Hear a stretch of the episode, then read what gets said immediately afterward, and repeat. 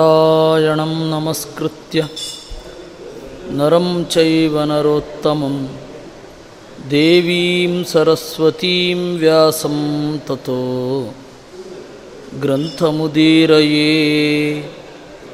वेदव्यासगुणावासविद्याधीशसतां वश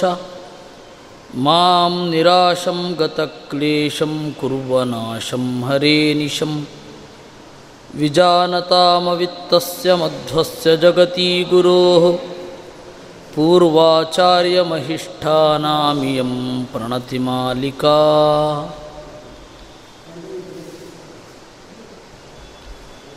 ನಿನ್ನೆ ತೈತ್ತಿರಿಯ ಉಪನಿಷತ್ತಿನ ಬಗ್ಗೆ ಚಿಂತನೆ ಮಾಡ್ತಾ ಇರಬೇಕಾದರೆ ತೈತ್ತಿರಿಯ ಉಪನಿಷತ್ತಿನಲ್ಲಿ ಒಂದು ಮಾತು ಬಂತು ಆತ್ಮನಃ ಆಕಾಶ ಸಂಭೂತ ಅಂತ. ಇದರ ಅರ್ಥ, ಮೇಲುನೋಟಕ್ಕೆ ಏನರ್ಥ ಆಗತ್ತೆ ನಮಗೆ? ಜೀವಾತ್ಮನಿಂದ ಆಕಾಶ ಹುಟ್ಟಿತು ಅಂತ ಅರ್ಥ ಅಂತ ನಮಗೆ. ಆತ್ಮನಿಂದ ಆಕಾಶ ಹುಟ್ಟಲಿಕ್ಕೆ ಸಾಧ್ಯ ಇಲ್ಲ. ಯಾಕೆ ಅಂದರೆ ಆಕಾಶವೇ ಹುಟ್ಟಲಿಕ್ಕೆ ಸಾಧ್ಯ ಇಲ್ಲ. ಆಕಾಶ ಅಂದ್ರೇನು ಸ್ಪೇಸ್. ಆ ಸ್ಪೇಸು ಹುಟ್ಟಲಿಕ್ಕೆ ಹೆಂಗೆ ಸಾಧ್ಯ? ಅಂತ ನಮಗೆ ವಿಚಾರ ಬರುತ್ತೆ. ಆಕಾಶ ಹುಟ್ಟಬೇಕು ಅಂದರೆ ಮೊದಲು ಏನೋ ಸೃಷ್ಟಿಯಾಗಿರಬೇಕು. ನೋಡಿ, ಆಕಾಶ ಹುಟ್ಟೋದು ಹೇಗೆ ಗೊತ್ತಾ? ಖಾಲಿ ಜಾಗ ಹುಟ್ಟೋದು ಹೇಗೆ ಅಂದರೆ ಏನೋ ಒಂದು ತುಂಬಿಕೊಂಡಿರುತ್ತೆ. ಅದನ್ನು ಒಡೆದಾಗ ಖಾಲಿ ಜಾಗ ಹುಟ್ಟತ್ತೆ. ಆತ್ಮನಿಂದ ಆಕಾಶ ಹುಟ್ಟತ್ತೆ ಅನ್ನೋದಕ್ಕೆ ಏನರ್ಥ? ವಿದೇಶೀಯ ಧರ್ಮಗ್ರಂಥಗಳು ಕೆಲವು ಹೇಳ್ತವೆ, ದೇವರು ಏಳು ಆಕಾಶಗಳನ್ನು ಸೃಷ್ಟಿ ಮಾಡಿದ ಅಂತ. ಹೆಂಗ್ರಿ ಅದು ಸಾಧ್ಯ? ಸೃಷ್ಟಿ ಮಾಡೋದಕ್ಕಿಂತ ಮೊದಲು ಒಂದು ಸೃಷ್ಟಿ ಆಗಿರಬೇಕಾಗತ್ತೆ. ಈಗ ಉದಾಹರಣೆಗೆ, ಇಲ್ಲಿ ಆಕಾಶ ನಿರ್ಮಾಣ ಮಾಡಬೇಕು ಅಂದರೆ ಮಠ ಒಡೆದಾಕ್ಬೇಕಷ್ಟೆ. ದೇವರು ಆಕಾಶವನ್ನು ಸೃಷ್ಟಿ ಮಾಡಿದ ಅಂತ ಹೇಳಿದರೆ, ಅದಕ್ಕಿಂತ ಮೊದಲು ಮೂರ್ತ ಪದಾರ್ಥಗಳೆಲ್ಲ ತುಂಬಿರುತ್ತೆ ಅಂತ ಅರ್ಥ ಆಗಿಬಿಡುತ್ತೆ. ಇಲ್ಲ ಅಂದರೆ ಆಕಾಶ ಸೃಷ್ಟಿ ಮಾಡಲಿಕ್ಕೆ ಸಾಧ್ಯವೇ ಇಲ್ಲ. ಆಕಾಶ ಹುಟ್ಟಲಿಕ್ಕೆ ಸಾಧ್ಯ ಇಲ್ಲ ಅನ್ನೋದು ಒಂದಾದರೆ ಜೀವಾತ್ಮ ಆಕಾಶವನ್ನು ಸೃಷ್ಟಿ ಮಾಡಲಿಕ್ಕೆ ಸಾಧ್ಯ ಇಲ್ಲ ಅನ್ನೋದು ಎರಡನೆಯದ್ದು. ಉಪನಿಷತ್ತು ಯಾಕೆ ಈ ರೀತಿ ಹೇಳುತ್ತೆ? ಅಸಂಗತ ಅಲ್ವಾ ಅಂತ ಪ್ರಶ್ನೆ. ಅದಕ್ಕೆ ಮಧ್ವಾಚಾರ್ಯರು ಹೇಳಿದರು ಇಲ್ಲ, ಸುಲಭ, ಒಂದು ಸ್ವಲ್ಪ ಕಾಮನ್ ಸೆನ್ಸ್ ಯೂಸ್ ಮಾಡಿ ಅಂದರು ಭೂತಂ ಭೂತಾಭಿಮಾನಿ ಚ, ತದ್ದೇಹೋಂತರ್ನಿಯಾಮಕ. ಭೂತಂ, ಪಂಚಭೂತಗಳು ಸೃಷ್ಟಿಯಾದರೆ ಒಳಗಡೆ ಇರುವ ಆಕಾಶ ಸೃಷ್ಟಿಯಾಯಿತು ಅಂತ. When boundary is created ether is created ಅನಂತವಾದ space ಇರುತ್ತೆ. ಸ್ಪೇಸಿನಲ್ಲಿ ಇಷ್ಟು ಜಾಗ ನಾನು ಬ್ರಹ್ಮಾಂಡವನ್ನು ಸೃಷ್ಟಿ ಮಾಡ್ತೇನೆ ಅಂತ ದೇವರು ಸಂಕಲ್ಪ ಮಾಡಿ ಒಂದು ಬೌಂಡ್ರಿ ಕಟ್ಟುತ್ತಾನಲ್ಲ, ಅದೇ ಆಕಾಶದ ಸೃಷ್ಟಿ. ಈಗ ಬಯಲಿದೆ. ಬಯಲಲ್ಲಿ ಮೂವತ್ತು, ನಲವತ್ತು ಒಂದು ಮನೆ ಕಟ್ತೇವೆ ಅಂತ ಇಟ್ಕೊಳ್ಳೋಣ. ಮನೆಯ ಒಳಗಡೆ ಇರುವ ಸ್ಪೇಸ್ ನಿರ್ಮಾಣ ಆದ ಹಾಗೆ. ಅಲ್ವಾ? ಅದೇ ರೀತಿ ಬ್ರಹ್ಮಾಂಡ ನಿರ್ಮಾಣ ಆದರೆ ಅದಕ್ಕೊಂದು ಬೌಂಡ್ರಿ ಕ್ರಿಯೇಟ್ ಮಾಡಿದರೆ ಅದೇ ಆಕಾಶದ ಸೃಷ್ಟಿ. ಈಗ ಪಾಕಿಸ್ತಾನದ ಆಕಾಶ ಬೇರೆ, ಭಾರತದ ಆಕಾಶ ಬೇರೆ. ಒಪ್ತಿರೋ, ಒಪ್ಪಲ್ವೋ? ಒಪ್ಪಲೇಬೇಕು ಯಾಕೆಂದರೆ ಭಾರತದ ಆಕಾಶದಲ್ಲಿ ಪಾಕಿಸ್ತಾನದ ವಿಮಾನಗಳು ಓಡಾಡೋ ಹಾಗಿಲ್ಲ. ಪಾಕಿಸ್ತಾನದ ಆಕಾಶದಲ್ಲಿ ಭಾರತದ ವಿಮಾನಗಳು ಓಡಾಡೋ ಹಾಗಿಲ್ಲ. ಭಾರತದ ಆಕಾಶ ಪಾಕಿಸ್ತಾನದ ಆಕಾಶ ಅಂತ ಡಿವೈಡ್ ಆಗಿದ್ದು ಯಾವಾಗ ಪಾರ್ಟಿಷನ್ ಶುರು ಆದಾಗ ಪಾರ್ಟಿಷನ್ನು ಅಂದ್ರೇನು? ಕ್ರಿಯೇಟಿಂಗ್ ಬೌಂಡ್ರಿ ಅಂತ ಅರ್ಥ ಅಷ್ಟೇ ತಾನೆ. ಹೀಗಾಗಿ, ಆಕಾಶ ಹುಟ್ಟಿತು ಅಂತಂದರೆ, ಆಕಾಶಕ್ಕೆ ಒಂದು ಬೌಂಡ್ರಿ ಕ್ರಿಯೇಟ್ ಆಯಿತು ಅಂತ ಅಷ್ಟೇ ಅರ್ಥ. ಇದು ಆಕಾಶದ ಹುಟ್ಟು. ಆಮೇಲೆ ಭೂತಾಭಿಮಾನಿ ಚ. ಈ ಆಕಾಶಕ್ಕೆ ಅಭಿಮಾನಿಯಾದ ಗಣೇಶನ ಸೃಷ್ಟಿ ಇದೆಯಲ್ಲ, ಅದನ್ನು ಆಕಾಶದ ಸೃಷ್ಟಿ ಅಂತ ಕರೀತಾರೆ. ನೋಡಿ, ಭಾರತ ಸೋತಿತ್ತು ಅಂತ. ಭಾರತ ಎಲ್ಲಿ ಸೋತುತ್ತೆ? ಭಾರತ ಸೋಲಿಕ್ಕೆ ಸಾಧ್ಯವೇ ಇಲ್ಲ, ಜಡ ಅಲ್ವಾ ಅದು? ಹೌದು, ಭಾರತವನ್ನು ಪ್ರತಿನಿಧಿಸುವ ಜನ ಸೋತಾಗ ಭಾರತ ಸೋತಿತು ಅಂತ ಹೇಳ್ತಾರೆ. ಹಾಗೆಯೇ ಆಕಾಶ ಹುಟ್ಟಿತು ಅಂತಂದರೆ ಆಕಾಶವನ್ನು ಅಭಿಮಾನಿಸುವ ದೇವತೆ ಗಣಪತಿಯ ಸೃಷ್ಟಿಯಾಯಿತು ಅಂತ ಅರ್ಥ. ತಥಾಚ ಆಕಾಶ ಹುಟ್ಟಿತು ಅಂದ್ರೆ ಏನರ್ಥ? ಗಣಪತಿ ಹುಟ್ಟಿದ ಅಂತ ಅರ್ಥ. ತದ್ದೇಹ ಗಣಪತಿಯ ದೇಹ ಸೃಷ್ಟಿಯಾದಾಗ ಆಕಾಶ ಸೃಷ್ಟಿಯಾಯಿತು ಅಂತ ಹೇಳ್ತಾರೆ. ಅಂತರ್ನಿಯಾಮಕ ಗಣಪತಿಯ ಒಳಗಡೆ ವಿಶ್ವಂಭರ ಅಂತನ್ನುವ ಹೆಸರಿನ ಪರಮಾತ್ಮನ ರೂಪ ಇದೆ. ಪ್ರತಿಯೊಬ್ಬ ಜೀವ ಹುಟ್ಟಿದಾಗ ಆ ಜೀವರ ಒಳಗಡೆ ನಿಯಾಮಕನಾಗಿ ದೇವರೂ ಕೂಡ ಹುಟ್ಟುತ್ತಾನೆ. ಅದರಿಂದಲೇ ಗರ್ಭಿಣಿಯನ್ನು ಪೂಜಿಸಿ ಅಂತ ಉಪನಿಷತ್ತು ಹೇಳುತ್ತೆ. ಯಾಕೆ? ಅದು ದೇವಸ್ಥಾನ. ಅದು ಗರ್ಭಗೃಹ, ಅದು ಗರ್ಭಗುಡಿ ಅಂತ. ಈ ಗರ್ಭಗುಡಿಯನ್ನು ಯಾಕೆ ಗರ್ಭಗುಡಿ ಅಂತ ಕರೆಯೋದು? ಅದು ದೇವರನ್ನು ಹೊತ್ತಿದೆ ಅನ್ನುವ ಅರ್ಥದಲ್ಲಿ ಇದನ್ನು ಗರ್ಭಗುಡಿ ಅಂತ ಕರೆಯೋದು. ಅದು ಜೀವಂತ ಗರ್ಭಗುಡಿ ಬಸುರಿ ಅಂತಂದರೆ ಯಾಕೆ ಅಂದರೆ ಅಲ್ಲಿ ಒಬ್ಬ ಜೀವನ ಒಳಗಡೆ ಅಂತರ್ಯಾಮಿಯಾಗಿ ದೇವರೂ ಇದ್ದಾನೆ ಅನ್ನುವ ಕಲ್ಪನೆ. ತಥಾಚ ಗಣಪತಿ ಹುಟ್ಟಿದಾಗ ಗಣಪತಿಯ ಒಳಗಡೆ ಅಂತರ್ಯಾಮಿಯಾಗಿ ವಿಶ್ವಂಭರ ರೂಪಿ ಪರಮಾತ್ಮನೂ ಹುಟ್ಟಿದ. ಈ ನಾಲ್ಕು ವಿವಕ್ಷೆಗಳಿಂದ ವೇದ ಹೇಳಿತು ಆಕಾಶ ಸಂಭೂತ ಆಕಾಶ ಹುಟ್ಟಿತು ಅಂತ. ವಿನಃ ಆಕಾಶ it cannot be created space cannot be created ಆದರೆ ಇನ್ನೊಂದು ವಿವಕ್ಷೆಯಿಂದ ಆಕಾಶ ಹುಟ್ಟಿತು ಅಂದರೆ ಈ ರೀತಿ ಅರ್ಥ ಅಂತ ಹೇಳ್ತಾರೆ. ಸರಿ, ಆಕಾಶ ಯಾರಿಂದ ಹುಟ್ಟಿದ್ದು? ಆತ್ಮನಿಂದ ಹುಟ್ಟಿದ್ದು ಅಂತ. ಆತ್ಮ ಯಾರು? ನಾರಾಯಣ. ಆತ್ಮ ಅಂದರೆ ನಾರಾಯಣ. ಯಾಕೆ ಅಂದರೆ ಓಂ ಅನ್ನೋದು ಎಕ್ಸ್ಕ್ಲೂಸಿವ್ ನೇಮ್ ಆಫ್ ಗಾಡ್. ಅ ಅಂತನ್ನೋದು ಎಕ್ಸ್ಕ್ಲೂಸಿವ್ ನೇಮ್ ಆಫ್ ಗಾಡ್. ಜಗತ್ತಿನ ಯಾರನ್ನು ಅ ಅಂತ ಕರೆಯೋದಿಲ್ಲ, ದೇವರನ್ನು ಮಾತ್ರ ಅ ಅಂತ ಕರೀತಾರೆ. ಓಂ ಅ, ಆತ್ಮ ಅನ್ನೋದು ದೇವರ ಎಕ್ಸ್ಕ್ಲೂಸಿವ್ ನೇಮ್. ಅದನ್ನು ಜೀವರಿಗೆ ಬಳಸ್ತಾರೆ. ಈ ಶಬ್ದವನ್ನು ಬಾಡಿಗೆ ತಗೊಳ್ಳೋದು ಅಂತನ್ನುವ ಕಾನ್ಸೆಪ್ಟ್ ಅದು ಎಲ್ಲ ಶಬ್ದಗಳು ದೇವರನ್ನು ಹೇಳ್ತವೆ. ಆದರೆ ಅದನ್ನು ಬಾಡಿಗೆಗೆ ತೆಗೆದುಕೊಂಡು ಜೀವರಿಗೆ ಬಳಸ್ತಾರೆ. ಹೀಗಾಗಿ ನಾವು ಕೇವಲ ಮನೆಯನ್ನು ಮಾತ್ರ ಬಾಡಿಗೆಗೆ ಪಡೆದಿರೋದಲ್ಲ, ಹೆಸರುಗಳನ್ನು ಬಾಡಿಗೆಗೆ ಪಡೆದಿದ್ದೇವೆ. ದೇವರ ಹೆಸರು ಆತ್ಮ, ದೇವರ ಹೆಸರು ನಾರಾಯಣ ದೇವರ ಹೆಸರು ಅ, ದೇವರ ಹೆಸರು ವಿಷ್ಣು, ದೇವರ ಹೆಸರು ಭರ್ಗ, ದೇವರ ಹೆಸರು ಉತ್, ಇವೆಲ್ಲ ದೇವರ ಎಕ್ಸ್ಕ್ಲೂಸಿವ್ ನೇಮ್. ಅಸಾಧಾರಣವಾದ ಹೆಸರು, ಅದನ್ನು ದೇವರು ಬೇರೆಯವರಿಗೆ ಕೊಡಲಿಲ್ಲ ಅಂತ ಹೇಳ್ತಾರೆ. ಅದರಿಂದಾಗಿ ಆತ್ಮ ಅನ್ನೋದು ಎಕ್ಸ್ಕ್ಲೂಸಿವ್ ನೇಮ್ ಆಫ್ ಗಾಡ್. ಈ ಹಿನ್ನೆಲೆಯಲ್ಲಿ ಆತ್ಮನ ಆಕಾಶ ಸಂಭೂತ ಅಂತಂದರೆ ದೇವರಿಂದ, ನಾರಾಯಣನಿಂದ ಆಕಾಶಾಭಿಮಾನಿಯಾದ ಗಣಪತಿ ಹುಟ್ಟಿದ ಅಂತ ಅರ್ಥ. ನಾರಾಯಣನಿಂದ ಆಕಾಶಾಭಿಮಾನಿಯಾದ ಗಣಪತಿಯ ದೇಹ ಹುಟ್ಟಿತು ಅಂತ ಅರ್ಥ. ನಾರಾಯಣನಿಂದ ಒಂದು ಬೌಂಡ್ರಿ ಇನ್ಫಿನಿಟ್ ಸ್ಪೇಸಿನಲ್ಲಿ ಬ್ರಹ್ಮಾಂಡಕ್ಕೆ ಬೇಕಾದ ಒಂದು ಬೌಂಡ್ರಿ ಕ್ರಿಯೇಟ್ ಆಯಿತು ಅಂತ ಅರ್ಥ. ಅಂತ ನಿರೂಪಣೆ ಮಾಡ್ತಾರೆ. ಅಲ್ಲ, ಈ ಆತ್ಮ ಜೀವ ಯಾಕೆ ಆಗಬಾರದು? ಅಂತ ಪ್ರಶ್ನೆ ಬಂದರೆ ವೇದವ್ಯಾಸರು ಹೇಳ್ತಾರೆ, ನೇತರಹ ಅನುಪಪತ್ತೇಹಿ. ಜೀವರು ಬ್ರಹ್ಮಾಂಡವನ್ನು ಸೃಷ್ಟಿಸಲಿಲ್ಲ. ಜೀವರು ಆಕಾಶವನ್ನು ಸೃಷ್ಟಿಸಲಿಲ್ಲ. ಈ ಪ್ರಪಂಚ ಸೃಷ್ಟಿಯಾಗಿದ್ದು ಜೀವರಿಂದ ಅಲ್ಲ. ಯಾಕೆ ಅಂದರೆ ಯಾರ ಅನುಭವಕ್ಕೂ ನಾನು ಈ ಪ್ರಪಂಚವನ್ನು ಸೃಷ್ಟಿ ಮಾಡಿದ್ದು ಅಂತ ಬಂದಿಲ್ಲ. ಯಾರಾದರೂ ಎದೆ ತಟ್ಟಿಕೊಂಡು ಹೇಳಲಿ ನೋಡೋಣ, ಜೀವ ಈ ಪ್ರಪಂಚವನ್ನು ಸೃಷ್ಟಿ ಮಾಡಿದ್ದು ಅಂತ. ಎಲ್ಲರದ್ದು ಊಹೆ ಅಷ್ಟೇ. ದೇವರ ಬಗೆಯೂ ನಮ್ಮ ಊಹೆ ಅಷ್ಟೇ. ದೇವರಿಲ್ಲ ಅನ್ನೋದು ನನಗೆ ಗೊತ್ತಿಲ್ಲ, ಅದರಿಂದಾಗಿ ದೇವರಿಲ್ಲ ಅನ್ನೋದು ನಮ್ಮ ಊಹೆಯೇ ವಿನಃ. ನಾನು ಈ ಪ್ರಪಂಚವನ್ನು ಸೃಷ್ಟಿ ಮಾಡಿದ್ದೇನೆ ಅಂತ ಯಾರೂ ಹೇಳಲಿಕ್ಕಾಗಲ್ಲ.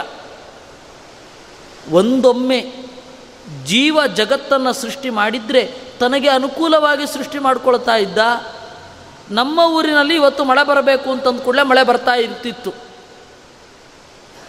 ನಮಗೆ ಇಷ್ಟ ಇಲ್ಲದಿದ್ದಾಗಲೂ ಮಳೆ ಬೀಳುತ್ತೆ.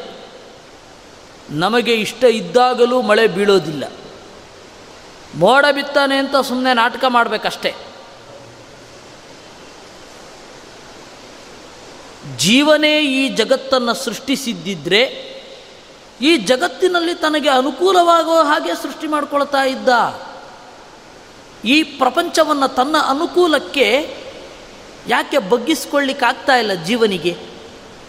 ಯಾಕೆ ಅಂದರೆ he is not a creator supreme soul is the creator soul is not a creator ಅದನ್ನು ಹೇಳಿದರು ವೇದವ್ಯಾಸರು, ನೇತರಹ. ಈ ಉಪನಿಷತ್ತಿನಲ್ಲಿ ಆತ್ಮ ಅಂತಂದರೆ ಜೀವ ಅಲ್ಲ, ಯಾಕೆ ಅಂದರೆ ಅನುಪಪತ್ತೇಹೇ. ತನಗೆ ತಕ್ಕ ಹಾಗೆ ಕ್ರಿಯೇಟ್ ಮಾಡಿಕೊಳ್ಳೋ ಪವರ್ ಇಲ್ಲ ಇವನಿಗೆ. ಅದರಿಂದಾಗಿ ಅಲ್ಲ, ಜೀವರೇ ದೇವರಾಗ್ತಾನೆ. ಭೇದವ್ಯಪದೇಶಾಚ ಅಂದರು. ಜೀವರು ಬೇರೆ, ದೇವರು ಬೇರೆ ಅಂತ ವೇದಗಳು ಸ್ಪಷ್ಟವಾಗಿ ಹೇಳ್ತವೆ. ಎಲ್ಲಿಯೂ ಕೂಡ ಜೀವನೇ ದೇವರಲ್ಲ ಅಂತ. ಜೀವನೇ ದೇವರು ಅಂತ ಎಲ್ಲಿಯೂ ಹೇಳಲಿಲ್ಲ. ಒಂದು ವಾಕ್ಯ ಇದ್ದರೆ ತೋರಿಸಿ. ಜೀವನೇ ದೇವರು ಅಂತ ಒಂದು ವಾಕ್ಯ ಇದ್ದರೆ ತೋರಿಸಿ ನೀವು. ಎಲ್ಲಿಯೂ ಇಲ್ಲ. ಇಲ್ಲದೆ ಇರೋದನ್ನು ಯಾಕೆ ಕಲ್ಪನೆ ಮಾಡಬೇಕು? ಇರೋದನ್ನು ಒಪ್ಕೊಳ್ಬೇಕು ಇಲ್ಲದೆ ಇರೋದನ್ನು ತಲೆ ಕೆಡಿಸ್ಕೊಳ್ಬಾರ್ದು.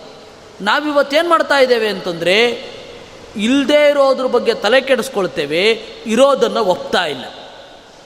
ಅದು ನಮ್ಮ ದೌರ್ಬಲ್ಯ. ನೋಡಿ, ಒಂದು ಮಾತು ಹೇಳ್ತೇನೆ.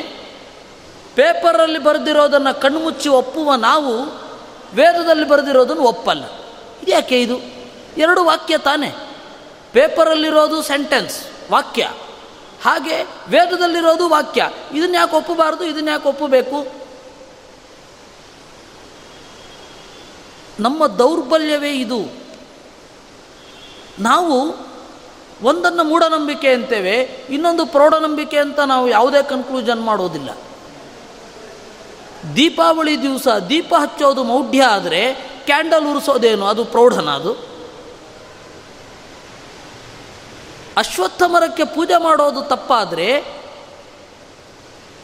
ಕ್ರಿಸ್ಮಸ್ ಟ್ರೀಗೆ ಪೂಜೆ ಮಾಡೋದು ಎಷ್ಟು ಸರಿ? ದೀಪಾವಳಿ ದಿವಸ ಪಟಾಕಿ ಹೊಡೆಯೋದು ಮೂಢತನ ಆದರೆ ಪರಿಸರದ ಮಾಲಿನ್ಯ ಆದರೆ ಬೇರೆ ಹಬ್ಬಗಳಲ್ಲಿ ಪಟಾಕಿ ಹೊಡಿಬಹುದಾ?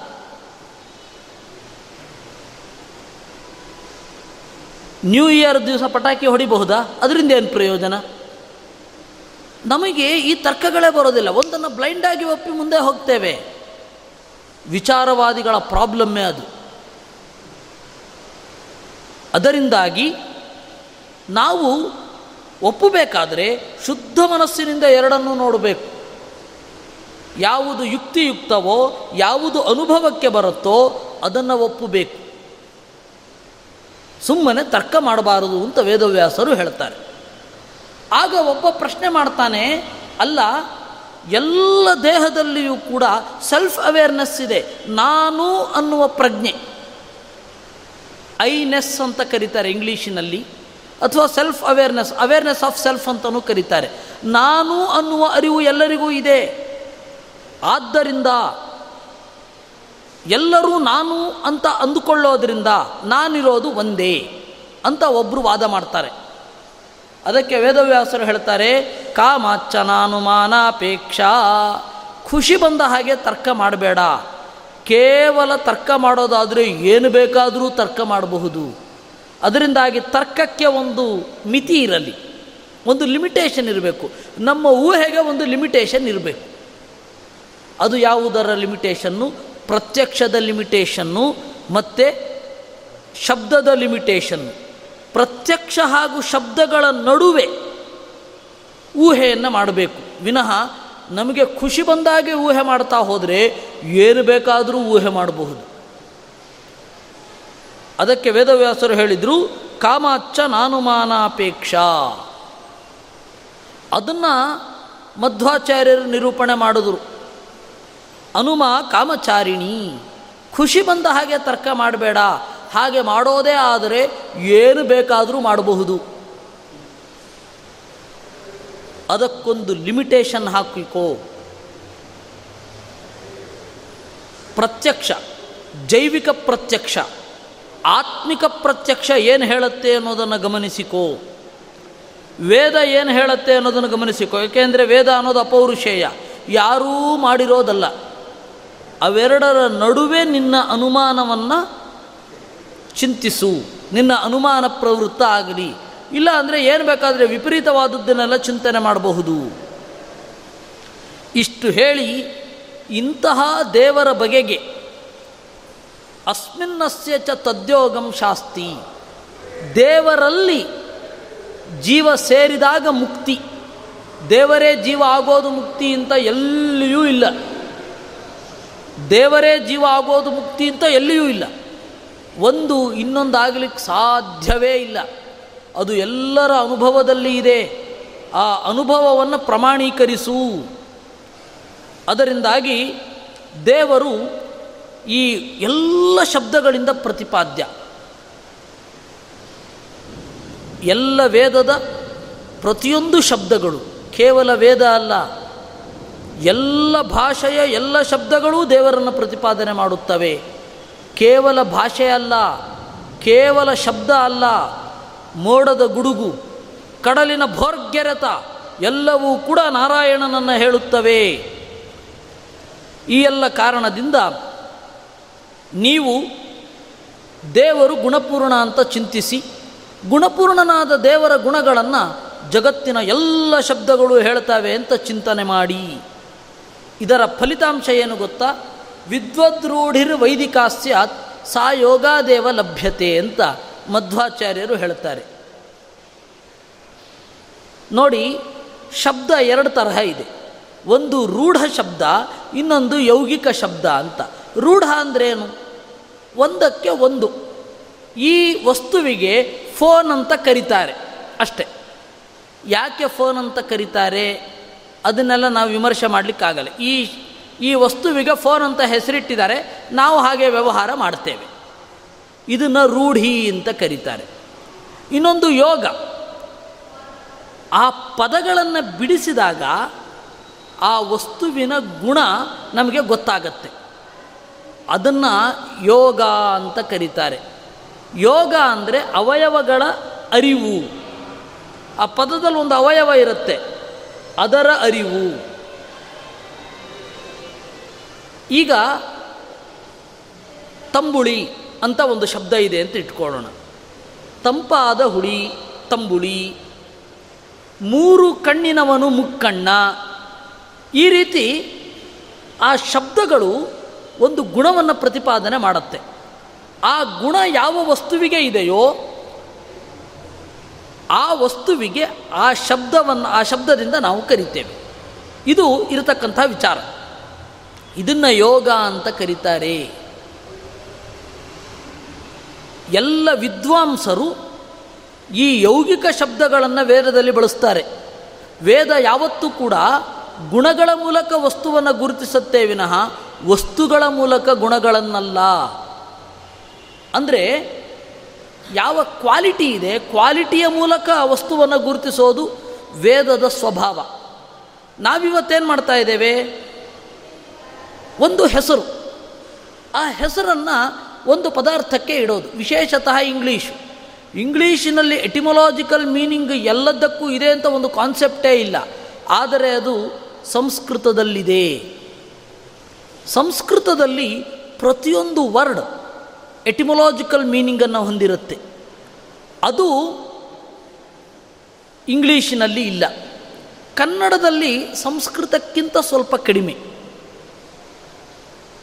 ಹೀಗಾಗಿ ಸಂಸ್ಕೃತದವರು ಹೆಚ್ಚು ಟೆಕ್ನಿಕಲ್ ಟರ್ಮನ್ನು ಬಳಸಲಿಲ್ಲ. ಅಂದರೆ ವೇದದಲ್ಲಿ ಟೆಕ್ನಿಕಲ್ ಟರ್ಮ್ ಇಲ್ಲ. ಆದರೆ ಇವತ್ತು ಸೈನ್ಸು ಹೊರಟಿರೋದೇ ಟೆಕ್ನಿಕಲ್ ಟರ್ಮ್ ಮೇಲೆ ಅದು ಎಲ್ಲ ಊಹೆ. ಎಲ್ಲಿ ಟೆಕ್ನಿಕಲ್ ಟರ್ಮ್ಸ್ ಇರುತ್ತೆ, ಆ ಭಾಷೆಯಿಂದ ಸತ್ಯವನ್ನು ಕಂಡುಹಿಡಿಯೋದು ಬಹಳ ಕಷ್ಟ. ವೇದದಲ್ಲಿ ಟೆಕ್ನಿಕಲ್ ಟರ್ಮ್ಸ್ ಇಲ್ಲ. ಇದು ಮಧ್ವಾಚಾರ್ಯರ ಎಕ್ಸ್ಕ್ಲೂಸಿವ್ ಕಾಂಟ್ರಿಬ್ಯೂಷನ್ ಅವರು ಹೇಳಿದರು there is no technical term in Vedas ಅಂತಂದರು ಮಧ್ವಾಚಾರ್ಯರು. ಯಾಕೆ ಅಂದರೆ ಟೆಕ್ನಿಕಲ್ ಟರ್ಮ್ ಏನಿದೆ, ಅದು ನಮ್ಮ ಊಹೆಯ ಕೂಸು. ಎಚ್ ಟು ಓ ಅಂತ ಹೇಳ್ತೇವೆ. ಎಚ್ ಅಂದರೆ ಹೈಡ್ರೋ, ಹೈಡ್ರೋಜನ್ನು ಓ ಅಂತಂದರೆ ಆಕ್ಸಿಜನ್ನು, ಇವೆರಡೂ ಸೇರಿದರೆ ನೀರು. ಸರಿ, ಹೈಡ್ರೋಜನ್ಗೆ ಹೈಡ್ರೋಜನ್ನು ಅಂತ ಯಾಕೆ ಹೇಳ್ತಾರೆ? ಆಕ್ಸಿಜನ್ಗೆ ಆಕ್ಸಿಜನ್ ಅಂತ ಯಾಕೆ ಹೇಳ್ತಾರೆ ಅಂದರೆ ಉತ್ತರ ಇಲ್ಲ. ನಾವು ಕರಿತಾ ಇದ್ದೀವಿ ಅಷ್ಟೇ ಅಂತಾರೆ ಇಂಗ್ಲೀಷರು. ಆದರೆ ಸಂಸ್ಕೃತದಲ್ಲಿ ಹಾಗಲ್ಲ. ಪ್ರತಿಯೊಂದಕ್ಕೂ ಒಂದು ನಿರ್ವಚನ ಇದೆ. ಆ ಸ್ವಭಾವವನ್ನು ರೆಕಗ್ನೈಸ್ ಮಾಡುವಂತಹ ಪದಗಳಿದೆ. ಅದರಿಂದಾಗಿ ಸಂಸ್ಕೃತ ಭಾಷೆಯ ಮೂಲಕ ನಾವು ಸತ್ಯದ ಹತ್ತಿರ ಹೋಗಬಹುದು. ಬೇರೆ ಯಾವ ಭಾಷೆಯಿಂದಲೂ ಕೂಡ ಸಾಧ್ಯ ಆಗಲ್ಲ. ಇದು ಗುಟ್ಟು. ವಿದ್ವದ್ರೂಢಿ ವೈದಿಕ ಸ್ಯಾತ್. ಸಾ ಯೋಗಾದೇವ ಲಭ್ಯತೆ ಅಂದರು ಮಧ್ವಾಚಾರ್ಯರು. ಬೇರೆ ಯಾವ ಆಚಾರ್ಯರೂ ಹೇಳದ ಒಂದು ಸಂಗತಿಯನ್ನು ಆಚಾರ್ಯರು ಹೇಳಿದರು.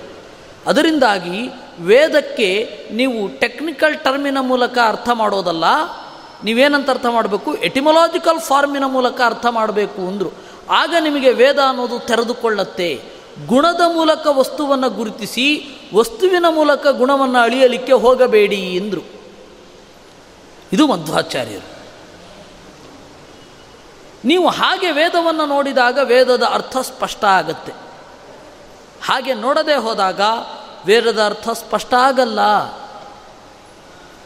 ನೋಡಿ, ಮಧ್ವಾಚಾರ್ಯರ ಮೇಲೆ ದೊಡ್ಡ ಆರೋಪ ಇದೆ. ಅವರು ತಾರತಮ್ಯ ಸಿದ್ಧಾಂತವನ್ನು ಹೇಳಿದರು ಅಂತ. ತಾರತಮ್ಯ ಅಂದರೆ ಹೈರಾರ್ಕಿ ಅಂತ ಅಷ್ಟೇ ಅರ್ಥ. ತರ, ತಮ. ಅದರ ಭಾವ ತಾರತಮ್ಯ. ಅದು ಸೂಪರ್ಲೇಟಿವ್ ಡಿಗ್ರೀಸ್ ಅದು. ತರ ಮತ್ತು ತಮ ಅನ್ನೋದು. ತಾರತಮ್ಯ ಅಂದರೆ ಗ್ರೆಡೇಷನ್ ಅಥವಾ ಹೈರಾರ್ಕಿ ಅಂತ ಅಷ್ಟೇ ಅರ್ಥ. ತಾರತಮ್ಯ ಅಂದರೆ ಪಕ್ಷಪಾತ ಅಂತ ಅರ್ಥವೇ ಇಲ್ಲ. ಇವರೆಲ್ಲ ತಾರತಮ್ಯ ಅಂದರೆ ಪಕ್ಷಪಾತ ಅಂತ ಅರ್ಥ ಇಟ್ಕೊಂಡು ಮಧ್ವಾಚಾರ್ಯರನ್ನು ಇವತ್ತು ಬೈತಾರೆ. ತಾರತಮ್ಯ ಅಂದರೆ ಆ ರೀತಿ ಅರ್ಥ ಹೇಳಿಲ್ಲ ಎಲ್ಲಿಯೂ ಕೂಡ. ಯಾರ ಯೋಗ್ಯತೆ ಎಷ್ಟು ಇದೆಯೋ ಅವರು ಅಷ್ಟು ಬೆಳೀತಾರೆ ಅಂದರು ಮಧ್ವಾಚಾರ್ಯರು. ಇದು ಕೇಳಲಿಕ್ಕೆ ಕಟು ಆಗಿರಬಹುದು, ಆದರೆ ವಾಸ್ತವ.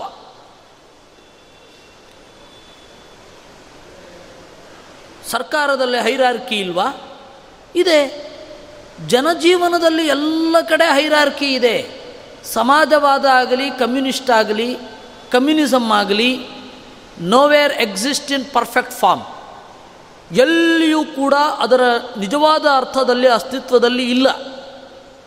ಸುಮ್ಮನೆ ಸಾಮ್ಯವಾದ, ಸಮಾನವಾದ, ಸಮಾಜವಾದ ಅಂತ ಹೇಳೋದೇ ವಿನಃ, ಸಮಾನತೆ ಅನ್ನೋದು ಪ್ರಕೃತಿಯಲ್ಲಿ ಎಲ್ಲಿಯೂ ಇಲ್ಲ. ಎಲ್ಲ ಕಡೆ ಹೈರಾರ್ಕಿಯೇ ಇರೋದು. ಇವತ್ತು ಸಮಾನತೆ ಅಂತ ಹೇಳಿ ದೇಶದಲ್ಲಿರುವ ದುಡ್ಡನ್ನೆಲ್ಲ ಸಮಾಜ ಸಮಾನವಾಗಿ ಹಂಚಿದರೆ ಒಬ್ಬೊಬ್ಬರಿಗೆ ಹನ್ನೊಂದು ಹನ್ನೊಂದು ರೂಪಾಯಿ ಬರ್ಬೋದು ಅಷ್ಟೇ. ಅಷ್ಟೊಂದು ಪ್ಯಾಪ್ಯುಲೇಷನ್ ಇದೆ. ಇಟ್ಕೊಂಡು ಏನು ಮಾಡೋಣ? ಯಾರಿಗೆ ಸ್ಕಿಲ್ ಇರುತ್ತೆ ಅವ್ರ ಹತ್ರ ಹಣ ಹೋಗುತ್ತೆ. ಆ ಸ್ಕಿಲ್ ಅನ್ನೋದು ಯೋಗ್ಯತೆಯ ಮೇಲೆ ಡಿಪೆಂಡ್ ಆಗೋದು. ಅದರಿಂದಾಗಿ ಮಧ್ವಾಚಾರ್ಯರು ಹೇಳಿದ್ದು ಪ್ರಾಕ್ಟಿಕಲ್ಲು ಇಂಪ್ರ್ಯಾಕ್ಟಿಕಲ್ ಅಲ್ಲ ಅದು. ಎಲ್ಲರೂ ಒಂದೇ ಅನ್ನೋದು ಬೋಗಸ್ಸು. ಎಲ್ಲರೂ ಒಂದೇ ಅಂತ ಹೇಳುವವನು ಮೇಲ್ಗಡೆ ಕೂತಿರ್ತಾನೆ. ಎಲ್ಲರೂ ಒಂದೇ ಅಂತ ಕೇಳುವವರು ಕೆಳಗಡೆ ಕೂತಿರ್ತಾರೆ. ಇದ್ಯಾಕೆ ಸಮಾನತೆಗಾಗಿ ಶ್ರಮ ಅಂತ ಹೇಳುವವರು ತಮ್ಮ ಮನೆಯ ಕೆಲಸದವರಿಗೆ ತಮ್ಮ ಸಂಬಳದ ಅರ್ಧ ಭಾಗವನ್ನು ಕೊಡೋದಿಲ್ಲ. ಯಾವತ್ತು ನೆನಪಿರಲಿ. ಅದರಿಂದಾಗಿ ಮಧ್ವಾಚಾರ್ಯರನ್ನು ಅರ್ಥ ಮಾಡಿಕೊಳ್ಬೇಕಾದ್ರೆ ಪ್ರತಿಯೊಂದು ಪದದ ಎಟಿಮೊಲಾಜಿಕಲ್ ಮೀನಿಂಗಿನ ಕಡೆಗೆ ನೀವು ಹೋಗಬೇಕು. ಎಟಿಮಾಲಜಿ ಹೇಗೆ ಮಾಡಬೇಕು ಅಂತ ಮಧ್ವಾಚಾರ್ಯರು ಕಲಿಸ್ತಾರೆ. ತನ್ಮೂಲಕ ಇಡೀ ವೇದ ವಾಂಗ್ಮಯವನ್ನು ಅರ್ಥ ಮಾಡಿಕೊಳ್ಳಬೇಕು. ನಮ್ಮಲ್ಲಿ ಇವತ್ತು ಆಗ್ತಾ ಇರುವ ಪ್ರಾಬ್ಲಮ್ ಏನು ಅಂದರೆ ಸಂಸ್ಕೃತ ಭಾಷೆಯ ಸ್ಪಿರಿಟ್ ಏನು ಎಟಿಮಾಲಜಿ. ಅದನ್ನು ಅರ್ಥ ಮಾಡಿಕೊಳ್ಳದೆ ಓದ್ತಾ ಇರೋದು. ಎರಡನೆಯದ್ದು ಇಂಗ್ಲೀಷ್ ಅನುವಾದಗಳ ಮೂಲಕ ಸಂಸ್ಕೃತವನ್ನು ಓದೋದು. ಮೂರನೆಯದ್ದು ರಾಮಾಯಣ ಮತ್ತು ಮಹಾಭಾರತವನ್ನು ಸೈಂಟಿಫಿಕ್ ದೃಷ್ಟಿಕೋನದಿಂದ ನೋಡೋದನ್ನು ಬಿಡಬೇಕು. ಅದರಿಂದ ನಿಮಗೆ ರಾಮಾಯಣ ಮಹಾಭಾರತಗಳು ಅರ್ಥ ಆಗೋದಿಲ್ಲ. ದೇವದತ್ತ ಪಟ್ಟನಾಯಕನ್ನು ಓದಿ ನಾನು ಮಹಾಭಾರತ ಅರ್ಥ ಮಾಡ್ಕೊಳ್ತೇನೆ, ಅಮಿಷ್ ತ್ರಿಪಾಠಿಯನ್ನು ಓದಿ ಶಿವನನ್ನು ಅರ್ಥ ಮಾಡ್ಕೊಳ್ತೇನೆ ಅನ್ನೋ ಭ್ರಮೆಯನ್ನು ಮೊದಲು ಕಳಿಸ್ಕೊಳ್ಬೇಕೆಲ್ಲರೂ ಕೂಡ. ಸಂಸ್ಕೃತಕ್ಕೆ ಸಂಸ್ಕೃತದ್ದೇ ಆದ ಮರ್ಯಾದೆ ಇದೆ.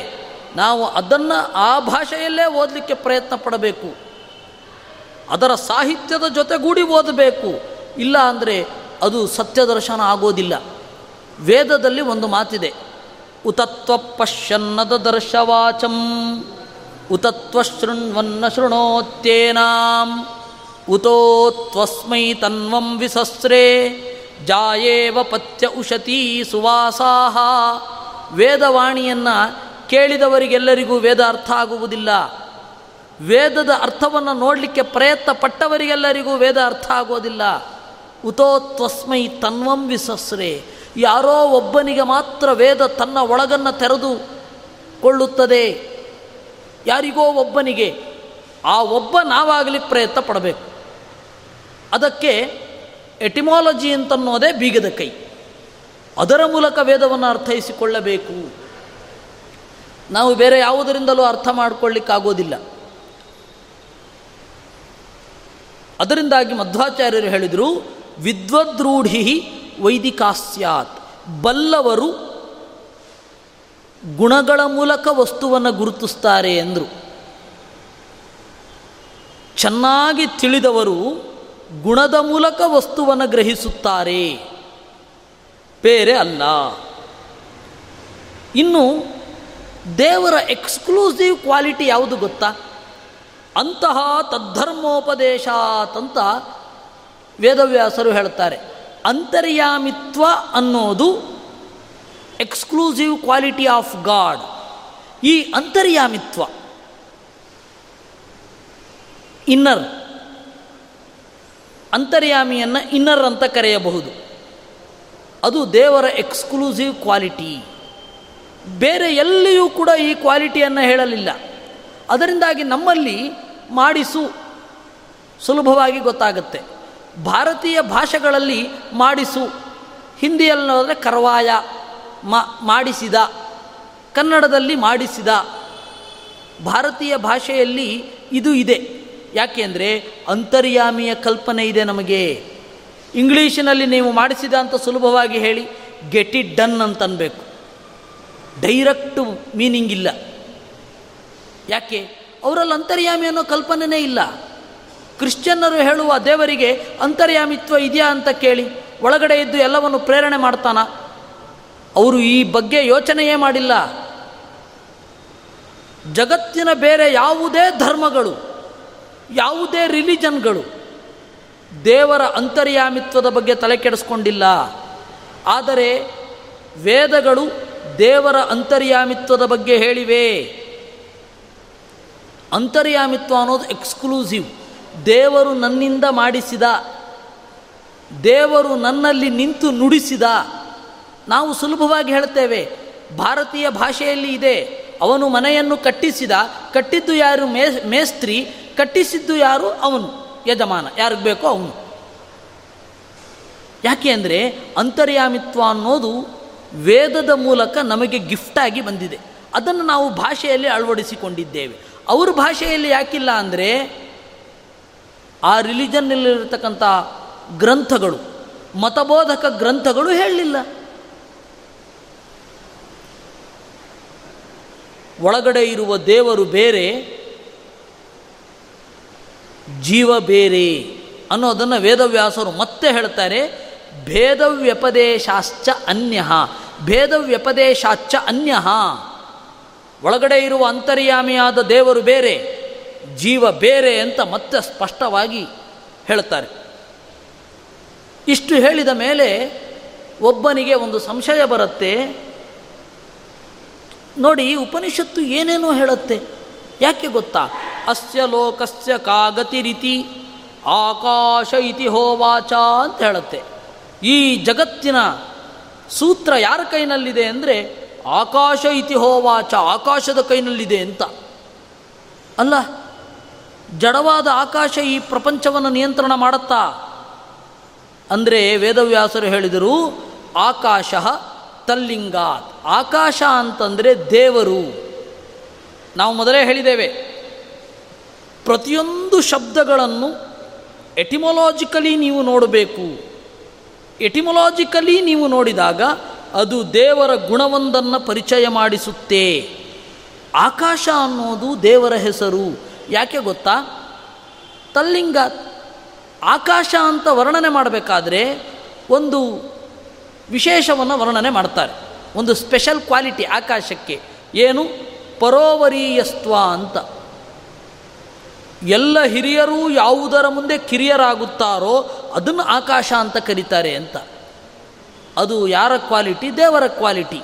ಹಿರಿಯರಾದ ಬ್ರಹ್ಮ, ರುದ್ರ ಮೊದಲಾದವರೆಲ್ಲರೂ ಕೂಡ ಈ ಆಕಾಶದ ಮುಂದೆ ಬಾಗುತ್ತಾರೆ. ಹೀಗಾಗಿ ಈ ಆಕಾಶವನ್ನು ದೇವರು ಆಕಾಶ ಅಂತ ಹೇಳಿದ ಕೂಡಲೇ ನಮಗೆ ಗೊತ್ತಾಗೋದು ಈ ಈಥರ್. ಆಕಾಶ ಅಂದರೆ ಈಥರ್ ಅಲ್ಲ, ಆಕಾಶ ಅಂದರೆ ದೇವರು. ಯಾಕೆಂದರೆ ನೀವು ಕಾಂಟೆಕ್ಸ್ಚುವಲ್ ಮೀನಿಂಗ್ ನೋಡಬೇಕು. ಪ್ರತಿಯೊಂದು ಶಬ್ದದ ಎಟಿಮೊಲಾಜಿಕಲ್ ಮೀನಿಂಗಿನ ಮೂಲಕ ನೀವು ಹೋಗಬೇಕು. ಇಲ್ಲ ಅಂದರೆ ಆ ಶಬ್ದದ ಸ್ಪಿರಿಟು ಅರ್ಥ ಆಗೋದಿಲ್ಲ ಅಂತಾರೆ ವೇದದಲ್ಲಿ. ನೀವು ವೇದವನ್ನು ಅರ್ಥ ಮಾಡಿಕೊಳ್ಬೇಕು ಅಂತಂದರೆ ಎಟಿಮೊಲಾಜಿಕಲಿ ನೀವು ಹೊರಡಬೇಕು. ಇದು ಏನು ಹೇಳುತ್ತೆ? ಇದು ಏನು ಹೇಳುತ್ತೆ ಅಂದರೆ ಎಲ್ಲ ಜಡವಸ್ತುಗಳ ಒಳಗಡೆ ಇದ್ದು ನಿಯಂತ್ರಣ ಮಾಡುವವನೇ ನಾರಾಯಣ ಅಂತ ಹೇಳ್ತಾ ಇದೆ. ಅದರಿಂದಾಗಿ ಎಲ್ಲ ಹೆಸರುಗಳು ಮೊದಲು ದೇವರನ್ನು ಹೇಳ್ತವೆ. ಆಮೇಲೆ ಆಯಾ ಪದಾರ್ಥಗಳನ್ನು ಹೇಳ್ತವೆ. ಎಲ್ಲ ವಸ್ತುಗಳು ಕೂಡ ಮೊದಲು ಹೇಳೋದು ದೇವರನ್ನು. ಎಲ್ಲ ಶಬ್ದಗಳು ಮೊದಲು ದೇವರನ್ನು ಹೇಳ್ತವೆ. ಆಮೇಲೆ ಜಗತ್ತಿನ ಬೇರೆ ಪದಾರ್ಥಗಳಿಗೆ ನಾಮಕರಣ ಮಾಡಿದ್ದು. ಇವಾಗ ನಾವು ಮಕ್ಕಳಿಗೆ ನರಸಿಂಹ ಅಂತ ಇಡ್ತೇವೆ. ಆ ಮಗು ಕಂಬದಿಂದ ಹೊರಬಂದು ಹಿರಣ್ಯ ಕಶಿಪುವನ್ನು ಸೀಳಿದ್ದಲ್ಲ, ನಾವು ಕರಿಲಿಕ್ಕೆ ಇಟ್ಟದ್ದು. ಆ ಮಗುವನ್ನು ಕರಿಲಿಕ್ಕೆ ನಾವು ಬಳಸಿಕೊಂಡೆವು ಆ ಹೆಸರನ್ನು ಅಷ್ಟೇ. ಅದೇ ರೀತಿ ಜಗತ್ತಿನ ಪ್ರತಿಯೊಂದು ವಸ್ತುವಿಗೂ ಕೂಡ ನಾಮಕರಣ ಮಾಡಿದ್ದು ನಾವು ವ್ಯವಹಾರ ಮಾಡಲಿಕ್ಕಷ್ಟೇ. ಅದು ಮೂಲಭೂತವಾಗಿ ದೇವರ ಹೆಸರು. ಹೀಗಾಗಿ ದೇವರ ಹೆಸರನ್ನು ಬಾಡಿಗೆಗೆ ಪಡೆದುಕೊಂಡವರು ನಾವು ಸ್ವಂತ ಏನಿದ್ರೂ ಅದರದ್ದು, ದೇವರದ್ದು. ಇನ್ನು ಪ್ರಾಣ ಅಂತನ್ನುವ ಹೆಸರು ಕೂಡ ಮೊದಲು ದೇವರನ್ನೇ ಹೇಳೋದು. ಪ್ರಾಣಗಳು ಮೂರಿವೆಯಂತೆ. ಇದು ಹೊಸ ಸಂಗತಿ ನಮಗೆ. ಆದರೆ ಉಪನಿಷತ್ತಿನವರಿಗೆ ಹಳೆಯ ಸಂಗತಿ. ಉತ್ತಮ ಪ್ರಾಣ, ಮಧ್ಯಮ ಪ್ರಾಣ ಮತ್ತು ಅಧಮ ಪ್ರಾಣ ಅಂತ. ಉತ್ತಮ ಪ್ರಾಣ ಅಂತಂದರೆ ನಾರಾಯಣ. ಮಧ್ಯಮ ಪ್ರಾಣ ಅಂತಂದರೆ ಮುಖ್ಯ ಪ್ರಾಣ ಅಂತ ಕರಿತೇವಲ್ಲ, ಅವನು ಮಧ್ಯಮ ಪ್ರಾಣ. ಅವನನ್ನು ಮುಖ್ಯ ಪ್ರಾಣ ಅಂತ ಯಾಕೆ ಕರೆಯೋದು? ಮುಖದಲ್ಲಿ ಇದ್ದು ಉಸಿರಾಡಿಸುವ ದೇವತೆ, ಆದ್ದರಿಂದಾಗಿ ಅವನನ್ನು ಮುಖದಲ್ಲಿರುವ ಪ್ರಾಣ ಅಂತ ಅನ್ನೋದು ಅವನ ಹೆಸರು ಮಧ್ಯಮ ಪ್ರಾಣ ಅಂತ. ಇನ್ನು ಅಧಮ ಪ್ರಾಣ ಅಂತ ಯಾರನ್ನು ಕರೆಯೋದು ಅಂತಂದರೆ ನಾವೆಲ್ಲರೂ ಕೂಡ. ಪ್ರಾಣ ಅಂತಂದರೆ ಕ್ರಿಯೆಗಳನ್ನು ಮಾಡುವವನು. ಪರಮ ಸ್ವತಂತ್ರನಾಗಿ ಕ್ರಿಯೆಯನ್ನು ಮಾಡುವವನು ಅವನು. ಅವನಿಗೆ ಅಧೀನನಾಗಿ ಈ ಮುಖ್ಯ ಪ್ರಾಣ, ಉಸಿರಿನ ದೇವತೆ ಅವರಿಬ್ಬರಿಗೂ ಅಧೀನರಾಗಿ ಈ ಎಲ್ಲ ಜೀವರು ಕ್ರಿಯೆಗಳನ್ನು ಮಾಡೋದರಿಂದ ಇವರನ್ನು ಅಧಮ ಪ್ರಾಣರು ಅಂತ ಹೇಳಿ ಕರೆದರು. ಇನ್ನು ಛಂದಸ್ಸು ಮೊದಲಾದವುಗಳಿಂದಲೂ ಕೂಡ ದೇವರನ್ನೇ ಕರೆಯೋದು. ಐತರೇಯ ಉಪನಿಷತ್ತಿನಲ್ಲಿ ದೇವರನ್ನೇ ಹೇಳತಕ್ಕಂಥದ್ದು. ಆದ್ದರಿಂದ ದೇವರೇ ಎಲ್ಲ ಶಬ್ದಗಳಿಂದ ಪ್ರತಿಪಾದ್ಯ. ಈ ಬ್ರಹ್ಮಸೂತ್ರದಲ್ಲಿ ನಾಲ್ಕು ಅಧ್ಯಾಯಗಳಿವೆ. ಬ್ರಹ್ಮಸೂತ್ರಗಳನ್ನು ನಾಲ್ಕು ಅಧ್ಯಾಯ ಅಂತ ವಿಭಾಗ ಮಾಡಿದ್ದಾರೆ. ಮೊದಲನೆಯ ಅಧ್ಯಾಯದಿಂದ ಪ್ರತಿಪಾದ್ಯನಾದವನು ವಾಸುದೇವ, ಎರಡನೆಯ ಅಧ್ಯಾಯದಿಂದ ಪ್ರತಿಪಾದ್ಯನಾದವನು ಅನಿರುದ್ಧ, ಮೂರನೆಯ ಅಧ್ಯಾಯದಿಂದ ಪ್ರದ್ಯುಮ್ನ, ನಾಲ್ಕನೆಯ ಅಧ್ಯಾಯದಿಂದ ಸಂಕರ್ಷಣ. ಇದು ಉಲ್ಟಾನೂ ಆಗತ್ತೆ. ಸಂಕರ್ಷಣ ಎರಡನೇ ಅಧ್ಯಾಯದಿಂದಲೂ ಪ್ರತಿಪಾದ್ಯನಾಗ್ತಾನೆ. ಈ ಒಂದೊಂದು ಅಧ್ಯಾಯದಲ್ಲಿ ನಾಲ್ಕು ನಾಲ್ಕು ಪಾದಗಳಿವೆ. ಅದರಿಂದಲೂ ಕೂಡ ದೇವರೇ ಪ್ರತಿಪಾದ್ಯನಾಗ್ತಾನೆ. ಇದನ್ನೆಲ್ಲ ನಾನು ನಿಮಗೆ ಹೇಳಿದ್ರೆ ನಿಮಗೆ ಪೂರ್ತಿಯಾಗಿ ಅರ್ಥ ಆಗಬೇಕು ಅಂತ ಇಲ್ಲ ಅಂತ ರಾಚಾರ್. ಉಚ್ಚತೆ ನರಬುದ್ಧೀನಾಮಪಿ ಕಿಂಚಿತ್ ಗ್ರಹಾರ್ಥತಃ.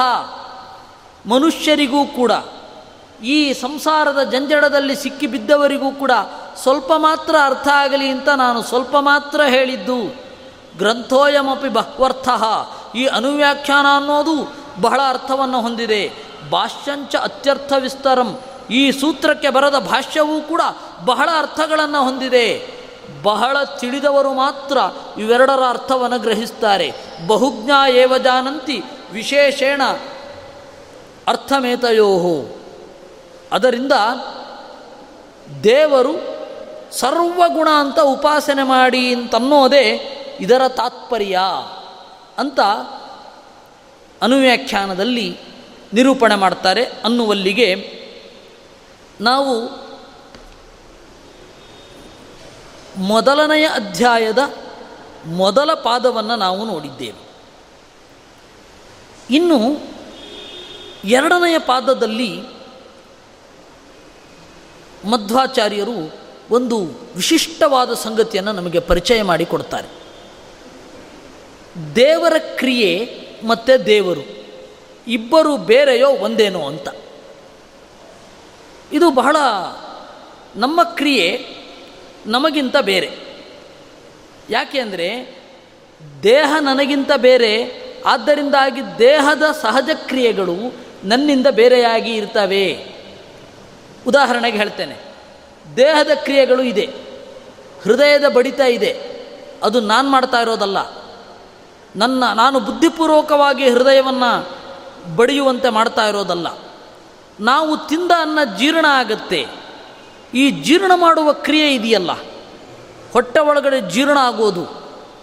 ಅದು ನಾವು ಮಾಡ್ತಾ ಇರೋದಲ್ಲ. ಅದು ಆಗದೆ ಹೋದರೆ ಡಾಕ್ಟ್ರ್ ಹತ್ರ ಹೋಗ್ತೇವೆ, ಅದು ಬೇರೆ. ಅದು ಅವರು ಅಡ್ಡಿ, ಔಷಧ ಅನ್ನೋದು ಅಡ್ಡಿಯನ್ನು ಮಾತ್ರ ನಿವಾರಣೆ ಮಾಡುತ್ತೆ. ಫಂಕ್ಷನಲ್ ಪ್ರಾಬ್ಲಮ್ನ ಡೀಲ್ ಮಾಡುತ್ತೆ ವಿನಃ ಔಷಧದಿಂದ ಹೊಸದಾಗಿ ಕರಳನ್ನು ಹುಟ್ಟಿಸ್ಲಿಕ್ಕಾಗಲ್ಲ, ಹೊಸದಾಗಿ ಜೀರ್ಣ ಆಗೋದಿಲ್ಲ. ಮೊದಲೇ ಜೀರ್ಣ ಆಗ್ತಾ ಇರೋದು ನಿಂತಿದ್ದರೆ ಸರಿ ಮಾಡತ್ತಷ್ಟೆ. ವೈದ್ಯಕೀಯ ವಿಜ್ಞಾನ ಮೂಗು ಸೃಷ್ಟಿ ಮಾಡೋದಿಲ್ಲ. ಮೂಗು ಸೃಷ್ಟಿಯಾಗಿ ಗೊಣ್ಣೆ ಬಂದರೆ ನಿಲ್ಲಿಸತ್ತಷ್ಟೇ ಅದರಿಂದಾಗಿ ಈ ಮನುಷ್ಯ ದೇಹದ ಕ್ರಿಯೆಗಳಿಗೂ, ಮನುಷ್ಯರಿಗೂ ಎರಡಕ್ಕೂ ಕೂಡ ಸಂಬಂಧ ಇಲ್ಲ, ಅಷ್ಟೇ ಅಲ್ಲ, ಎರಡೂ ಬೇರೆ ಬೇರೆ. ಯಾಕೆಂದರೆ ಇದ್ಯಾವುದು ನಮ್ಮ ಕೈಯಲ್ಲಿಲ್ಲ. ಜೀರ್ಣ ಆಗೋದು ನಮ್ಮ ಕೈಯಲ್ಲಿಲ್ಲ. ನಾವು ತಿನ್ನುವುದು ಎಲ್ಲ ಜೀರ್ಣ ಆಗಬೇಕು ಅಂತ ಅಂದುಕೊಳ್ಳಿಕ್ಕಾಗಲ್ಲ. ನಾವು ಇವತ್ತು ತಿಂದರೆ ಇನ್ನು ಹತ್ತು ದಿವಸ ಊಟ ಬೇಡ ಅಂತ ನಾವು ಸಂಕಲ್ಪ ಮಾಡಿದ್ರೆ ಜೀರ್ಣ ಮಾಡದೇ ಇರಲಿಕ್ಕೂ ಆಗಲ್ಲ. ನಾವು ಕುಡಿದ ನೀರು ಇನ್ನು ಹತ್ತು ದಿವಸ ಬಾಯಾರಿಕೆಯನ್ನೇ ತರದಿರಲಿ ಅಂತಲೂ ಹೇಳಲಿಕ್ಕಾಗಲ್ಲ ನಮ್ಮ ಕೈನಲ್ಲಿ. ನಮ್ಮ ದೇಹದ ಕ್ರಿಯೆಗಳ ಮೇಲೆ ನಮಗೆ ಹೋಲ್ಡ್ ಇಲ್ಲ. ವಾಟ್ ಇಟ್ ಮೀನ್ಸ್ ನಮ್ಮ ಕ್ರಿಯೆಗಳು ಮತ್ತು ನಾವು ಒಂದೇ ಅಲ್ಲ. ಈಗ ಹೇಳಿ, ದೇವರಿಗೂ ದೇವರ ಕ್ರಿಯೆಗಳಿಗೂ ಭೇದ ಇದೆಯೋ ಇಲ್ಲವೋ? ಈ ಹಂತದಲ್ಲಿ ಯಾರೂ ಯೋಚನೆಯೇ ಮಾಡಿರೋದಿಲ್ಲ. ನಮ್ಮ ಸೆಮೆಟಿಕ್ ರಿಲಿಜನ್ಗಳಂತೂ ಈ ತರಹದ ಡೆಪ್ತಿಗೆ ಇಳಿದೇ ಇರೋದಿಲ್ಲ. ಅವರೇನಿದ್ರು ಒಂದು ಕಾನೂನು, ಇನ್ನೊಂದು ಸುಭಾಷಿತ. ತಗೊಂಡು ಏನು ಮಾಡೋಣ? ಅವರು ಅದನ್ನೇ ಜಗತ್ತಿನ ದೊಡ್ಡ ಸಂಗತಿ ಅಂತ ಹೇಳ್ತಾರೆ. ನಾವು ಇವತ್ತು ಯಾವ ಮಟ್ಟದಲ್ಲಿ ಇದ್ದೇವೆ ಅಂತಂದರೆ ತೀರಾ ಬೇಸಿಕ್ಕನ್ನು ಅವರ ಎಕ್ಸ್ಕ್ಲೂಸಿವ್ ಅಂತ ಅಂದುಕೊಳ್ತೇವೆ ತೀರಾ ಬೇಸಿಕ್ ಸಂಗತಿಗಳನ್ನು ನಾವೇನಂತ ಮಾಡ್ತೇವೆ? ಅವರದು ಮಹಾಪ್ರವಾದಿ ಅಂತ ಶುರು ಮಾಡ್ತೇವೆ. ಗಾಂಧೀಜಿಯವರು ಏನನ್ನು ಹೇಳಿದರು? ಅಹಿಂಸೆಯನ್ನು ಹೇಳಿದರು. ಅದು ಬೇಸಿಕ್ ರೀ ಅದು ಸಾಧನೆಗೆ. ಗಾಂಧೀಜಿಯವರು ಏನನ್ನು ಹೇಳಿದರು? ಪ್ರಕೃತಿಗೆ ಹೆಚ್ಚು ತೊಂದರೆ ಮಾಡಬೇಡ ಅಂತಂದರು. ಅದು ಬೇಸಿಕ್ಕು. ಅದರಿಂದ ಎಲ್ಲೋ ಹೋಗಬೇಕು. ನಮಗೆ ಅದೇ ಗೊತ್ತಾಗ್ತಾ ಇರಲಿಲ್ಲ ಅಂತ ಕೊಂಡಾಡ್ತೇವೆ. ಇನ್ನು ಈ ತರಹದ ಡೆಪ್ತಿಗೆಲ್ಲ ಇಳಿದು ಮುಗದೇ ಹೋಯ್ತು. ಈ ತರಹದ ಸಂಗತಿಗಳು ಬ್ರಹ್ಮಸೂತ್ರಗಳಲ್ಲಿ ಮತ್ತು ಮಧ್ವಾಚಾರ್ಯರ ಗ್ರಂಥಗಳಲ್ಲಿ ಇದೆ ಎನ್ನುವ ಎಚ್ಚರವೇ ಬಹಳ ಮಂದಿಗಿಲ್ಲ. ಎರಡು ಪ್ರಾಬ್ಲಮ್ ಹೇಳದೇ ಇರೋದು ನಮ್ಮ ಪ್ರಾಬ್ಲಮ್ ಪ್ರವಚನಕಾರರ ಪ್ರಾಬ್ಲಮ್ ಎರಡನೆಯದ್ದು, ಆ ತಿಳಿದುಕೊಳ್ಳುವ ತಾಳ್ಮೆ ಇಲ್ಲದೆ ಇರೋದು ಎರಡನೆಯ ಪ್ರಾಬ್ಲಮ್ ಹೌದು, ತೀರ ಗಹನವಾದ ವಿಚಾರಗಳು ನಮಗೆ ಮೊದಲನೇ ಬಾರಿಗೆ ಅರ್ಥ ಆಗೋದಿಲ್ಲ. ಹಾಗಂತ ಹೇಳಿ ಅರ್ಥ ಮಾಡ್ಕೊಳ್ಳದೆ ಬಿಟ್ಬಿಡೋದೇನು? ಮಗುವಿಗೆ ಇದೇ ಅನ್ನವನ್ನು ಕಿವಿಚಿ ತಿನ್ನಿಸ್ತೇವೆ, ಆಮೇಲೆ ಮಿದುವಾದ ಅನ್ನವನ್ನು ತಿನ್ನಿಸ್ತೇವೆ, ಸ್ವಲ್ಪ ದೊಡ್ಡವನಾದ ಮೇಲೆ ಅರೆಬೆಂದ ಅನ್ನವನ್ನು ತಿನ್ನುವ ಹಾಗೆ ಆಗತ್ತೆ. ಅದೆಲ್ಲ ಬೆಳವಣಿಗೆಯ ಹಂತಗಳು. ನಾವು ಹಾಗೆ ಶಾಸ್ತ್ರವನ್ನು ಅರ್ಥ ಮಾಡಿಕೊಳ್ಳೋ ಗೋಜಿಗೆನೇ ಹೋಗದೇ ಇದ್ದರೆ ಲಾಸ್ ಯಾರಿಗೆ? ನಮಗೆ ತಾನೇ. ಅದರಿಂದಾಗಿ ಈ ತರಹದ ಗಂಭೀರವಾದ ವಿಚಾರಗಳನ್ನು ಇದೆ ಅಂತ ಹೇಳಿ ಜನರಿಗೆ ಹಾಕಿ ಹೇಳಬೇಕು. ಇವತ್ತಲ್ಲ, ಯಾವತ್ತಾದರೂ ಒಬ್ಬ, ಯಾರೋ ಒಬ್ಬನಿಗಾದರೂ ಇದನ್ನು ತಿಳ್ಕೊಳ್ಬೇಕು ಅಂತ ಅನಿಸುತ್ತೆ. ಅವನು ಭವಭೂತಿ ಹೇಳ್ತಾನೆ ಕಾಲೋಹ್ಯಯಂ ನಿರವಧಿರ್ ವಿಪುಲಾಚ ಪೃಥ್ವಿ ಅಂತ. ಅವನು ಹೊಸದಾಗಿ ನಾಟಕ ಬರೆದ. ಅಲ್ಲಿ ತನಕ ಏನು ನಾಟಕ ಅಂತ ಒಂದು ಪರಿಕಲ್ಪನೆ ಇತ್ತು. ಅದನ್ನು ಬ್ರೇಕ್ ಮಾಡಿ ಬರೆದ. ಅವತ್ತಿನ ಕಾಲದ ಜನರು ಅದನ್ನು ಒಪ್ಪಲಿಲ್ಲ ಯಾಕೆ ಅಂದರೆ ನಾಟಕ ಅಂದರೆ ಈ ತರಹ ಇರಬೇಕು ಅಂತ ಅವ್ರದ್ದೊಂದು ಕಲ್ಪನೆ. ನಮಗೂ ಅಷ್ಟೇ. ಒಬ್ಬರು ವಿದ್ವಾಂಸರು ಅಂದರೆ ಈ ರೀತಿ ಇರಬೇಕು ಅಂತ ನಮ್ಮದೊಂದು ಕಲ್ಪನೆ ಇರುತ್ತೆ. ನಮ್ಮ ಎಲ್ಲ ಕಲ್ಪನೆಗಳನ್ನು ಬಿಟ್ಟು ವಿಷಯ ಏನಿದೆ ಅನ್ನೋದನ್ನು ನಾವು ನೋಡಬೇಕು. ನಮ್ಮ ಕಲ್ಪನೆಯನ್ನು ತಲೆಯಲ್ಲಿ ತುಂಬಿಕೊಂಡ್ರೆ ಅದು ಅಲ್ಲಿ, ಹಾಗಿರಬೇಕಲ್ಲ. ವಸ್ತು ಹೇಗಿದೆಯೋ ಹಾಗೆ ತಿಳ್ಕೊಳ್ಳಿಕ್ಕೆ ಪ್ರಯತ್ನ ಪಡಬೇಕೇ ವಿನಃ ನನ್ನ ಕಣ್ಣಿಗೆ ಈ ವ್ಯಾಸರಾಜ ಮಠ ದುಂಡಾಗಿ ಕಾಣಿಸಲಿ, ದುಂಡಾಗಿದೆ ಅಂತ ನಾನು ಅಂದ್ಕೊಂಡ್ರೆ ದುಂಡಾಗಿದೆ ಅಂತ ಹೇಳಿ ನಾನು ಪೆಟ್ಟು ಮಾಡ್ಕೊಳ್ಬೇಕಷ್ಟೇ ಎಲ್ಲ ಆದರೂ ತಾಗಿ. ಅದರಿಂದಾಗಿ ವಸ್ತು ಹೇಗಿದೆ ಹಾಗೆ ತಿಳ್ಕೊಳ್ಳಿಕ್ಕೆ ಪ್ರಯತ್ನ ಪಡಬೇಕು, ಮನಸ್ಸನ್ನು ಆ ಹಂತದಲ್ಲಿ ಗಟ್ಟಿ ಮಾಡಿಕೊಳ್ಬೇಕು. ಅದರಿಂದಾಗಿ ಈ ತರಹದ ಸಂಗತಿಗಳನ್ನೆಲ್ಲ ಹೇಳಬೇಕು. ಅವನು ಭವಭೂತಿ ಹೇಳ್ತಾನೆ ಉತ್ಪತ್ಸತೆ ಚ ಮಮ ಕೋಪಿ ಸಮಾನ ಧರ್ಮ ಕಾಲೋಹ್ಯಯಂ ನಿರವಧಿರ್ ವಿಪುಲಾಚ ಪೃಥ್ವಿ. ನನ್ನ ತರಹನೇ ಯೋಚನೆ ಮಾಡುವವನು ಜಗತ್ತಿನಲ್ಲಿ ಎಲ್ಲಿಯಾದರೂ ಹುಟ್ಟುತ್ತಾನೆ. ಯಾಕೆ ಅಂದರೆ ಕಾಲಕ್ಕೆ ಕೊನೆಯಿಲ್ಲ ವಿಪುಲಾಚ ಪೃಥ್ವಿ. ಇಡೀ ಭೂಮಿ ಅಗಲವಾಗಿದೆ. ಎಲ್ಲಿಯೋ ಒಂದು ಕಡೆ ನನ್ನನ್ನು ಮೆಚ್ಚುವವನು ಒಬ್ಬ ಇರಬಹುದು. ಯಾರೋ ಒಬ್ಬ ನನ್ನ ಸಂಗತಿಗಳನ್ನು, ನಾನು ಹೇಳುವ ಸಂಗತಿಗಳನ್ನು ಅರ್ಥ ಮಾಡಿಕೊಳ್ಳುವವನೊಬ್ಬ ಇರಬಹುದು ಅಂತ ಹೇಳ್ತಾನವನು ಅದರಿಂದಾಗಿ ಈ ತರಹದ ಸಂಗತಿಗಳನ್ನು ಪರಿಚಯ ಮಾಡಿಸ್ಲೇಬೇಕಾಗತ್ತೆ. ಇದೆ ಅಂತನಾದರೂ ಗೊತ್ತಿರಲಿ ಇಂಥ ದೇವರಿಗೂ ದೇವರ ಕ್ರಿಯೆಗಳಿಗೂ ಭೇದ ಇದೆಯೋ ಇಲ್ಲವೋ? ಅಲ್ಲ, ಈ ಪ್ರಶ್ನೆ ಯಾಕೆ ಬಂತು ನಿಮಗೆ? ಅಂತ ಕೇಳಿದರೆ ದೇವರಿಗೆ ಮತ್ತು ದೇವರ ಕ್ರಿಯೆಗಳಿಗೆ ಡಿಫ್ರೆನ್ಸ್ ಇತ್ತು ಅಂತಂದರೆ ದೇವರ ಕ್ರಿಯೆಗಳು ಪೂರ್ತಿಯಾಗಿ ದೇವರ ಹೋಲ್ಡಿನಲ್ಲಿ ಇಲ್ಲ ಅಂತ ಅರ್ಥ ಆಗುತ್ತೆ. ಏಕೆಂದರೆ ನೋಡಿ, ನಾವು ನಮ್ಮ ಕ್ರಿಯೆಗಳು ನಮ್ಮಿಂದ ಭಿನ್ನ, ಅದರಿಂದಾಗೆ ನಮ್ಮ ಹೋಲ್ಡಿನಲ್ಲಿ ಇಲ್ಲ. ನಮ್ಮ ಉಸಿರಾಟ ನಮ್ಮ ಹೋಲ್ಡಿನಲ್ಲಿ ಇಲ್ಲ. ಅದರಿಂದಾಗಿ ಒಂದು ನಿಮಿಷಕ್ಕಿಂತ ಹೆಚ್ಚು ಉಸಿರುಗಟ್ಟಲಿಕ್ಕಾಗೋದಿಲ್ಲ. ನಮ್ಮ ಕ್ರಿಯೆಗಳು ನಮ್ಮ ಹೋಲ್ಡಿನಲ್ಲಿ ಇಲ್ಲ, ಆದ್ದರಿಂದಾಗಿ ಊಟ ಇಲ್ಲದೆ ಎರಡು ದಿವಸಕ್ಕಿಂತ ಹೆಚ್ಚು ಇರಲಿಕ್ಕಾಗಲ್ಲ. ನಮ್ಮ ಕ್ರಿಯೆಗಳು ನಮ್ಮ ಹೋಲ್ಡಿನಲ್ಲಿ ಇಲ್ಲ, ನಮ್ಮಿಂದ ಭಿನ್ನ, ಅದರಿಂದಾಗಿಯೇ ನಮಗಿಷ್ಟ ಬಂದಾಗಿರಲಿಕ್ಕಾಗಲ್ಲ. ಅದೇ ರೀತಿ ದೇವರಿಗೂ ದೇವರ ಕ್ರಿಯೆಗಳಿಗೂ ಭೇದ ಇದ್ದರೆ ದೇವರು ಡಿಪೆಂಡೆಂಟ್ ಆಗ್ತಾನೆ. ಅವನು ಸೆಲ್ಫ್ ಡಿಪೆಂಡೆಂಟ್ ಆಗೋದಿಲ್ಲ. ಅದಕ್ಕೆ ನಾವು ಪ್ರಶ್ನೆ ಮಾಡಿದ್ದು, ದೇವರಿಗೂ ದೇವರ ಕ್ರಿಯೆಗಳಿಗೂ ಭೇದ ಇದೆಯೋ ಇಲ್ಲವೋ? ಇಲ್ಲ, ಇದೆ. ದೇವರಿಗೂ ದೇವರ ಕ್ರಿಯೆಗಳಿಗೂ ಡಿಫ್ರೆನ್ಸ್ ಇಲ್ಲ. ಅಂತಂದರೆ ಸಿಕ್ಬಿದ್ರಿ. ರಾವಣನೇ ಇರೋದಿಲ್ಲ. ರಾವಣನನ್ನು ಸಂಹಾರ ಮಾಡುವ ಕ್ರಿಯೆ ಯಾವಾಗಲೂ ಇರುತ್ತೆ ಅಂದರೆ ರಾವಣ ಯಾವಾಗಲೂ ಇರಬೇಕಾಗತ್ತೆ. ಆದ್ದರಿಂದ ದೇವರಿಗೂ ದೇವರ ಕ್ರಿಯೆಗಳಿಗೂ ಭೇದ ಇದೆಯೋ ಇಲ್ಲವೋ, ಇದೆ ಅಂದರೆ ಒಂದು ಸಂಕಟ, ಭೇದ ಇದೆ ಅಂದರೆ ದೇವರು ಡಿಪೆಂಡೆಂಟ್ ಅಂತ ಆಗ್ತಾನೆ. ಇದ್ದಾನೆ ಅಂದರೆ ದೇವರ ಕ್ರಿಯೆಗಳು ಯಾವಾಗಲೂ ಇರುತ್ತೆ. ಜಗತ್ತು ಇಲ್ಲದಿದ್ದಾಗಲೂ ಜಗತ್ತಿನ ಸೃಷ್ಟಿ ಮಾಡುವ ಕ್ರಿಯೆ ಮಾತ್ರ ಇರುತ್ತೆ ಅಂದರೆ ಜಗತ್ತು ಸೃಷ್ಟಿ ಆಗ್ತಾನೇ ಇರಬೇಕು, ಪ್ರಳಯವೇ ಆಗಲ್ಲ, ಆ ತರಹ ಆಗತ್ತೆ. ಇದೊಂದು ವಿಚಿತ್ರವಾದ ಪ್ರಾಬ್ಲಮ್ ಇದು. ವಿಚಿತ್ರವಾದ ಪ್ರಾಬ್ಲಮ್ ಇದು. ಅದಕ್ಕೆ ಮಧ್ವಾಚಾರ್ಯರು ಹೇಳಿದರು, ಶಕ್ತಿತಾ ವ್ಯಕ್ತಿತಾ ಚೇತಿ ವಿಶೇಷೋಪಿ ವಿಶೇಷವಾನ್ ಅಭಿನ್ನೋಪಿ ಅಂತ. ದೇವರು ಮತ್ತು ಕ್ರಿಯೆ ಎರಡು ಒಂದೇ.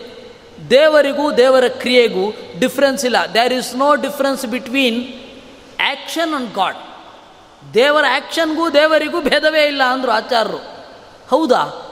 ಹಾಗಾದರೆ ರಾವಣನನ್ನು ಯಾವಾಗಲೂ ಕೊಲ್ತಾ ಇರಬೇಕಾಗತ್ತಲ್ವಾ? ಇಲ್ಲ. ಒಮ್ಮೆ ಅದು ಅಭಿವ್ಯಕ್ತ ಆಗತ್ತಷ್ಟೇ. ಯಾವಾಗಲೂ ಅಭಿವ್ಯಕ್ತ ಆಗಬೇಕಾಗಿಲ್ಲ. ಮಣ್ಣು ಇದೆ ಅಂದರೆ ಮಡಿಕೆ ಆಗಬೇಕು ಅಂತ ನಿಯಮ ಇಲ್ಲ. ಯಾವಾಗ ನಾವು ಮಣ್ಣಿನಿಂದ ಮಡಿಕೆ ಮಾಡಬಲ್ಲೆವೋ ಅವಾಗ ಮಾಡ್ಬೋದಷ್ಟೆ. ಅದರಿಂದಾಗಿ ದೇವರಿಗೂ ದೇವರ ಕ್ರಿಯೆಗೂ ಭೇದ ಇಲ್ಲ. ದೇವರೇ ದೇವರ ಕ್ರಿಯೆ. ಆದ್ದರಿಂದಾಗಿ ಗಾಡ್ ಈಸ್ ಸೆಲ್ಫ್ ಡಿಪೆಂಡೆಂಟ್ ಅಂದರು ಆಚಾರ್ಯರು ದೇವರಿಗೆ ಡಿಪೆಂಡೆನ್ಸ್ ಇಲ್ಲ. ದೇವರಿಗೆ ಇಂಡಿಪೆಂಡೆನ್ಸೂ ಇಲ್ಲ. ಅತಂತ್ರ ಅಂತ ಅರ್ಥ ಇಂಡಿಪೆಂಡೆನ್ಸ್ ಅಂದರೆ. ಸ್ವಾತಂತ್ರ್ಯ ಅನ್ನೋದಕ್ಕೇನು ಗೊತ್ತಾ ಅರ್ಥ? ಒಂದು ಸೆಲ್ಫ್ ರಿಲಯಂಟ್ ಅನ್ಬೇಕು, ಒಂದು ಸೆಲ್ಫ್ ಡಿಪೆಂಡೆಂಟ್ ಅಂತ ಅನ್ಬೇಕು. ನಾವು ಇವತ್ತು ಇಂಡಿಪೆಂಡೆಂಟ್ ಇಂಡಿಪೆಂಡೆಂಟ್ ಅಂದರೆ ಡಿಪೆಂಡೆಂಟ್ ಅಲ್ಲ. ಅಂದರೆ ಅತಂತ್ರ ಅಂತ ಅರ್ಥ. ತಂತ್ರ ಅಂದರೆ ಅಧೀನ ಅಂತ. ಸ್ವತಂತ್ರ ಅಂದರೆ ತನ್ನ ಅಧೀನ ಅಂತ. ದೇವರು ಇಂಡಿಪೆಂಡೆಂಟ್ ಅಂದರೆ ಯಾರ ಅಧೀನನೂ ಅಲ್ಲ. ಅಂದರೆ ದೇವರು ದೇವರ ಅಧೀನ ಅಲ್ವಾ? ದೇವರು ದೇವರ ಅಧೀನ. ದೇವರು ಬೇರೆಯವರ ಅಧೀನ ಅಲ್ಲ.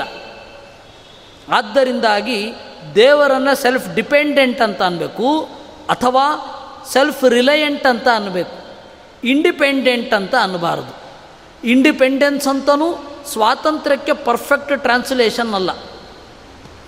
ಅದರಿಂದಾಗಿ ದೇವರು ಮತ್ತು ದೇವರ ಕ್ರಿಯೆ ಎರಡೂ ಒಂದೇ. ದೇವರು ಬೇರೆ, ದೇವರ ಕ್ರಿಯೆ ಬೇರೆ ಅಲ್ಲ. ಯಾಕಿದು ಹೇಳ್ತಾ ಇದ್ದಾರೆ ಅಂತಂದರೆ, ಒಂದು ವೇದ ಇದೆ. ಜ್ಞಾನಂ ನಿತ್ಯಂ ಕ್ರಿಯಾ ನಿತ್ಯ ಬಲಂ ಶಕ್ತಿ ಪರಾತ್ಮನಃ ನಿತ್ಯಾನಂದೋ ವ್ಯಯಪೂರ್ಣ ಭಗವಾನ್ ವಿಷ್ಣುರವ್ಯಯ ಅಂತ ವೇದಗಳೆಲ್ಲ ದೇವರಿಗೂ ದೇವರ ಕ್ರಿಯೆಗೂ ಭೇದ ಇಲ್ಲ ಅನ್ನೋದನ್ನೇ ಹೇಳ್ತವೆ. ಪರಾಸ್ಯ ಶಕ್ತಿರಿ ವಿವಿಧೈವ ಶ್ರೂಯತೆ, ಸ್ವಾಭಾವಿಕಿ ಜ್ಞಾನ ಬಲಕ್ರಿಯಾಚ ಅಂತ ಶ್ವೇತಾಶ್ವತರ ಉಪನಿಷತ್ತು. ದೇವರಿಗೂ ದೇವರ ಕ್ರಿಯೆಗೂ ಭೇದ ಇಲ್ಲ ಅನ್ನೋದನ್ನೇ ಹೇಳ್ತವೆ. ಆದರೆ ಅದು ಅಭಿವ್ಯಕ್ತ ಆಗೋದು ಯಾವಾಗಲೋ ಒಮ್ಮೆ ಅಷ್ಟೇ. ವಿನಃ ಯಾವಾಗಲೂ ಅದು ಅಭಿವ್ಯಕ್ತ ಆಗಬೇಕು ಅಂತ ಇಲ್ಲ ಅಂತ. ಹೀಗೆ ವೇದದಲ್ಲಿರುವ ಸಂಗತಿಯನ್ನು ನಿರೂಪಣೆ ಮಾಡಿದರು. ಇನ್ನು ದೇವರು ಎರಡೂ ರೂಪಗಳನ್ನು ಧರಿಸಿರ್ತಾನೆ, ಹಲವಾರು ರೂಪಗಳನ್ನು ಧರಿಸಿರ್ತಾನೆ, ರೂಪಗಳು ಹಲವಾದರೂ ದೇವರು ಒಬ್ಬನೇ. ನಮ್ಮಲ್ಲೇನಾಗಿದೆ ಅಂತಂದರೆ ಜಗತ್ತಿನಲ್ಲಿ ಹಲವಾರು ಮತಗಳಿದೆ. ಕೆಲವೊಬ್ಬರು ದೇವರನ್ನು ಒಪ್ತಾರೆ, ದೇವತೆಗಳನ್ನು ಒಪ್ಪಲ್ಲ. ಇನ್ನು ಕೆಲವರು ಜೈನರು, ಬೌದ್ಧರು ಅವರ ಕಥೆಗಳನ್ನು ನೀವು ನೋಡಿದರೆ. ಅಂದರೆ ಬೌದ್ಧರ ಗ್ರಂಥಗಳನ್ನು ನೀವು ನೋಡಿದರೆ. ಅದರ ಟ್ರಾನ್ಸ್ಲೇಷನನ್ನು ನಂಬಬೇಡಿ. ನೀವು ಬೌದ್ಧರ ಗ್ರಂಥಗಳನ್ನು ನೋಡಿದ್ರೆ, ಜೈನರ ಗ್ರಂಥಗಳನ್ನು ನೋಡಿದ್ರೆ, ಅವರು ದೇವತೆಗಳನ್ನು ಒಪ್ತಾರೆ, ದೇವರನ್ನು ಒಪ್ಪಲ್ಲ.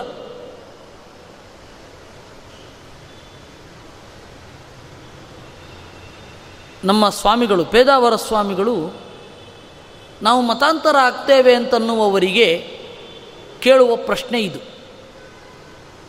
ನೋಡಿ, ಈ ಮತದಿಂದ ಆ ಮತಕ್ಕೆ ಹೋಗ್ತೀರ? ಹಿಂದೂಯಿಂದ ಬೌದ್ಧರ ಕನ್ವರ್ಟ್ ಆಗ್ತೀರಾ ಅಂತ ಇಟ್ಕೋಣ ಬೌದ್ಧರು ಪುನರ್ಜನ್ಮವನ್ನು ಒಪ್ತಾರೆ. ಬೌದ್ಧರು ಪುಣ್ಯವನ್ನು ಒಪ್ತಾರೆ, ಪಾಪವನ್ನು ಒಪ್ತಾರೆ. ಅಂದಮೇಲೆ ಈ ಜನ್ಮದಲ್ಲೇ ಇರಬಹುದಲ್ವಾ? ಭೌತಿಕ ಲಾಭಕ್ಕಾಗಿ ಮತಾಂತರ ಮಾಡ್ತೇವೆ ಅನ್ನೋದೇ ಹುಚ್ಚುತನ. ಮತ್ತು ಅವರು ಆಂತರಂಗಿಕವಾಗಿ ಇದನ್ನೇ ಒಪ್ತಾರೆ. ಅದು ಉಪಯೋಗ ಇಲ್ಲ.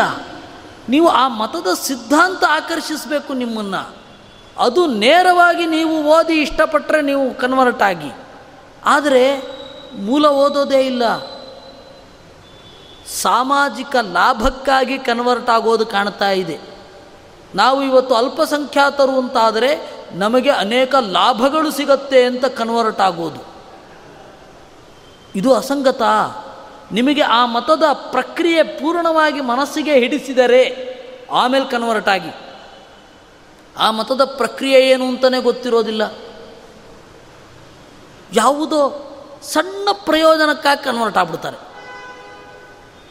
ಮದುವೆ ಆಗಲಿಲ್ಲ ಅಂತ ಕನ್ವರ್ಟ್ ಆಗೋದು. ಅಥವಾ ಮನೆ ಬೇಕು ಅಂತ ಕನ್ವರ್ಟ್ ಆಗೋದು, ಉದ್ಯೋಗ ಬೇಕು ಅಂತ ಕನ್ವರ್ಟ್ ಆಗೋದು, ಈ ಥರದ ದಡ್ಡತನಗಳು ಕಾಡ್ತಾ ಇದೆ ನಮ್ಮನ್ನು. ಹಾಗಲ್ಲ ಅದು. ನಮಗೆ ಅದರ ಮೂಲಭೂತ ಸಿದ್ಧಾಂತ ಒಪ್ಪಿಗೆ ಆಗಬೇಕು. ಅದರಿಂದಾಗಿ ಜೈನರು ಮತ್ತು ಬೌದ್ಧರು ದೇವತೆಗಳನ್ನು ಒಪ್ತಾರೆ, ದೇವರನ್ನು ಒಪ್ಪಲ್ಲ ಅವರು. ಅವರಲ್ಲೂ ಇಂದ್ರ ಇದ್ದಾನೆ ವರುಣ ಇದ್ದಾನೆ. ಅವರು ಮಹಾಭಾರತದ ಕಥೆಯನ್ನು ಅವ್ರದೇ ರೀತಿಯಲ್ಲಿ ನಿರೂಪಣೆ ಮಾಡ್ತಾರೆ. ಈ ಪಂಪ, ರನ್ನ ಇವರೆಲ್ಲ ಇದಾರಲ್ಲ, ಮಹಾಭಾರತವನ್ನು ಅವ್ರ ವರ್ಷನಲ್ಲಿ ಹೇಳ್ಕೊಂಡು ಹೊಟ್ಟೋದ್ರು ಜನ ಏನು ಅಂದ್ಕೊಂಡ್ರು ಮೂಲ ಭಾರತ ನೋಡಲೇ ಇಲ್ಲ. ಅದೇ ಕಥೆಯನ್ನು ಇಟ್ಕೊಂಡು ನಮ್ಮ ಹತ್ರ ವಾದಕ್ಕೆ ಬರ್ತಾರೆ. ನನ್ನ ಕಿರಿಯ ಸ್ನೇಹಿತ ಕೃಷ್ಣರಾಜ ಭಟ್ಟ. ಅವನು ಮಹಾಭಾರತ ಉಪನ್ಯಾಸವನ್ನು ಮಾಡ್ತಾ ಇದ್ದಾನೆ ಕಾಲೇಜಿನಲ್ಲಿ. ಅವರು ದಿವಸಕ್ಕೆ ಒಂದು ಪ್ರತಿ ಸರ್ತಿ ಆದಾಗಲೂ ಒಂದು ಅರವತ್ತು ಕಥೆ ತರ್ತಾರಂತೆ. ಇದು ಮಹಾಭಾರತದಲ್ಲಿ ಇದೆಯಾ ನೋಡಿ, ಇದು ಮಹಾಭಾರತದಲ್ಲಿ ಇದೆಯಾ ನೋಡಿ, ಅದು ಯಾವುದೂ ಇರಲ್ಲ. ದುರ್ಯೋಧನನನ್ನು ಒಳ್ಳೆಯವನನ್ನಾಗಿ ಮಾಡಬೇಕು ಅಂತ ಅವ್ರ ಪ್ರಯತ್ನ. ಶಕುನಿ ಒಳ್ಳೆಯವನು ದುರ್ಯೋಧನನ ಮೇಲಿನ ಸೇಡಿನಿಂದ ಅವನಿಗೆ ಕೆಟ್ಟ ಬುದ್ಧಿಯನ್ನು ಉಪದೇಶ ಮಾಡಿದ ಅಂತ ಕಥೆಗಳು. ಇದು ದುರ್ಯೋಧನನ ವೈಭವೀಕರಣ ಮಾಡೋದು. ಮಹಾಭಾರತದಲ್ಲಿ ಎಷ್ಟೋ ಸಂಗತಿಗಳೇ ಇಲ್ಲ. ನೀವು ಮಹಾಭಾರತವನ್ನು ನೋಡಿದರೆ ಎಷ್ಟೋ ಅಸಂಗತವಾದ ಕಥೆಗಳು ಕಾಣುತ್ತೆ. ಅದರಲ್ಲೊಂದು ಅಕ್ಷಯ ಪಾತ್ರೆಯ ಕಥೆ. ಅಕ್ಷಯ ಪಾತ್ರೆ ಇದೆ. ಆದರೆ ಅಕ್ಷಯ ಪಾತ್ರೆಯನ್ನು ಇಟ್ಟುಕೊಂಡಾಗ ಒಮ್ಮೆ ದುರ್ವಾಸರೋ ಯಾರೋ ಬರ್ತಾರೆ. ಅನ್ನ ಇಲ್ಲ, ನಾವು ಸ್ನಾನಕ್ಕೆ ಹೋಗಿ, ನಾವು ಸ್ನಾನಕ್ಕೆ ಹೋಗಿ ಬರ್ತೇವೆ ಅಷ್ಟೊಂದು ಕಡೆ ಊಟ ತಯಾರಾಗಿರಲಿ ಅಂತ ಹೇಳ್ತಾರಂತೆ. ಅವಳೇನು ಮಾ, ಅವ್ರೇನು ಮಾಡ್ತಾರೆ, ಊಟಕ್ಕೆ, ಇದು ಸ್ನಾನಕ್ಕೆ ಅಂತ ಹೋಗ್ತಾರೆ.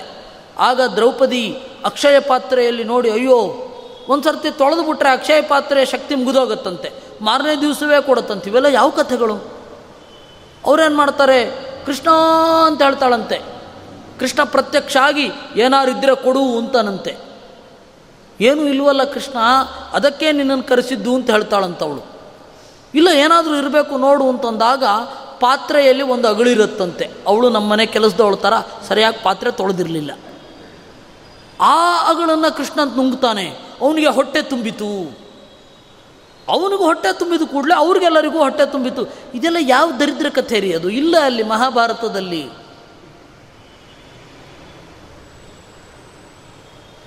ಪಾಂಡವರ ಜೊತೆಗೆ ಇದ್ದದ್ದು ಎಂಬತ್ತು ಸಾವಿರ ಜನ ಯತಿಗಳು.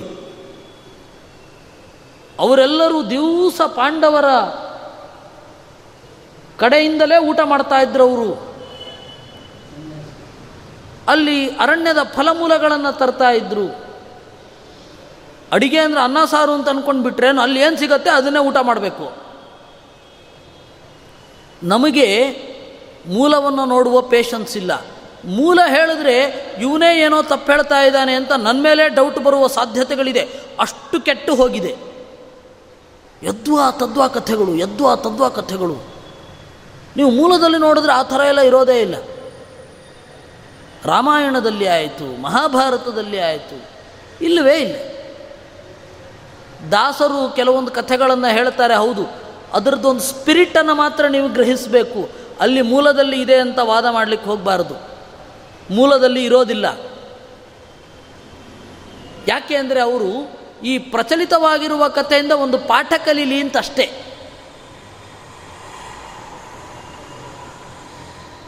ಅದರಿಂದ ನಾವು ಮೂಲವನ್ನು ತಿಳ್ಕೊಳ್ಬೇಕು ಅನ್ನುವ ಎಚ್ಚರ ಇರಬೇಕು.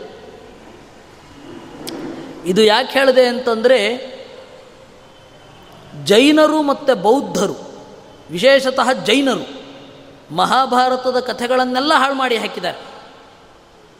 ಅವು ಏನೇನೋ ಸೇರಿಸಿಟ್ಟಿದ್ದಾರೆ. ಅವರೆಲ್ಲ ದೇವತೆಗಳನ್ನು ಒಪ್ತಾರೆ. ಇಂದ್ರ, ವರುಣ, ಅಗ್ನಿ, ಎಲ್ಲ ದೇವತೆಗಳನ್ನು ಒಪ್ತಾರೆ, ದೇವರನ್ನು ಒಪ್ಪಲ್ಲ. ಇನ್ನು ಕೆಲವರಿದ್ದಾರೆ ದೇವರನ್ನು ಒಪ್ತಾರೆ, ದೇವತೆಗಳನ್ನು ಒಪ್ಪಲ್ಲ. ದೇವರನ್ನು ಮತ್ತು ದೇವತೆಗಳನ್ನು ಎರಡೂ ಒಪ್ಪಿ, ದೇವತೆಗಳು ಬಹಳ ಜನ, ದೇವರು ಒಬ್ಬನೇ ಅಂತ ಹೇಳೋ ಸಿದ್ಧಾಂತ ನಮ್ಮದು ಈ ಸರಳವಾದ ಕಾನ್ಸೆಪ್ಟು ಹಿಂದೂ ಮತವನ್ನು ವಿಮರ್ಶೆ ಮಾಡುವವರಿಗೆ, ವೈದಿಕ ಮತವನ್ನು ವಿಮರ್ಶೆ ಮಾಡುವವರು ಗೊತ್ತಿಲ್ಲ. ಭಾರತೀಯರಿಗೆ ಭಗವಂತರೆಷ್ಟು ಅಂತ ಒಂದು ಪ್ರಶ್ನೆ ಅವ್ರದ್ದು. ಒಂದು ಪುಸ್ತಕ ಬರೆದು ಕೂತು ಬಿಡೋದು ದೇವತೆಗಳು ಬೇರೆ, ದೇವರು ಬೇರೆ. ದೇವರು ಅಂದರೆ ಅವನು ಒಬ್ಬನೇ.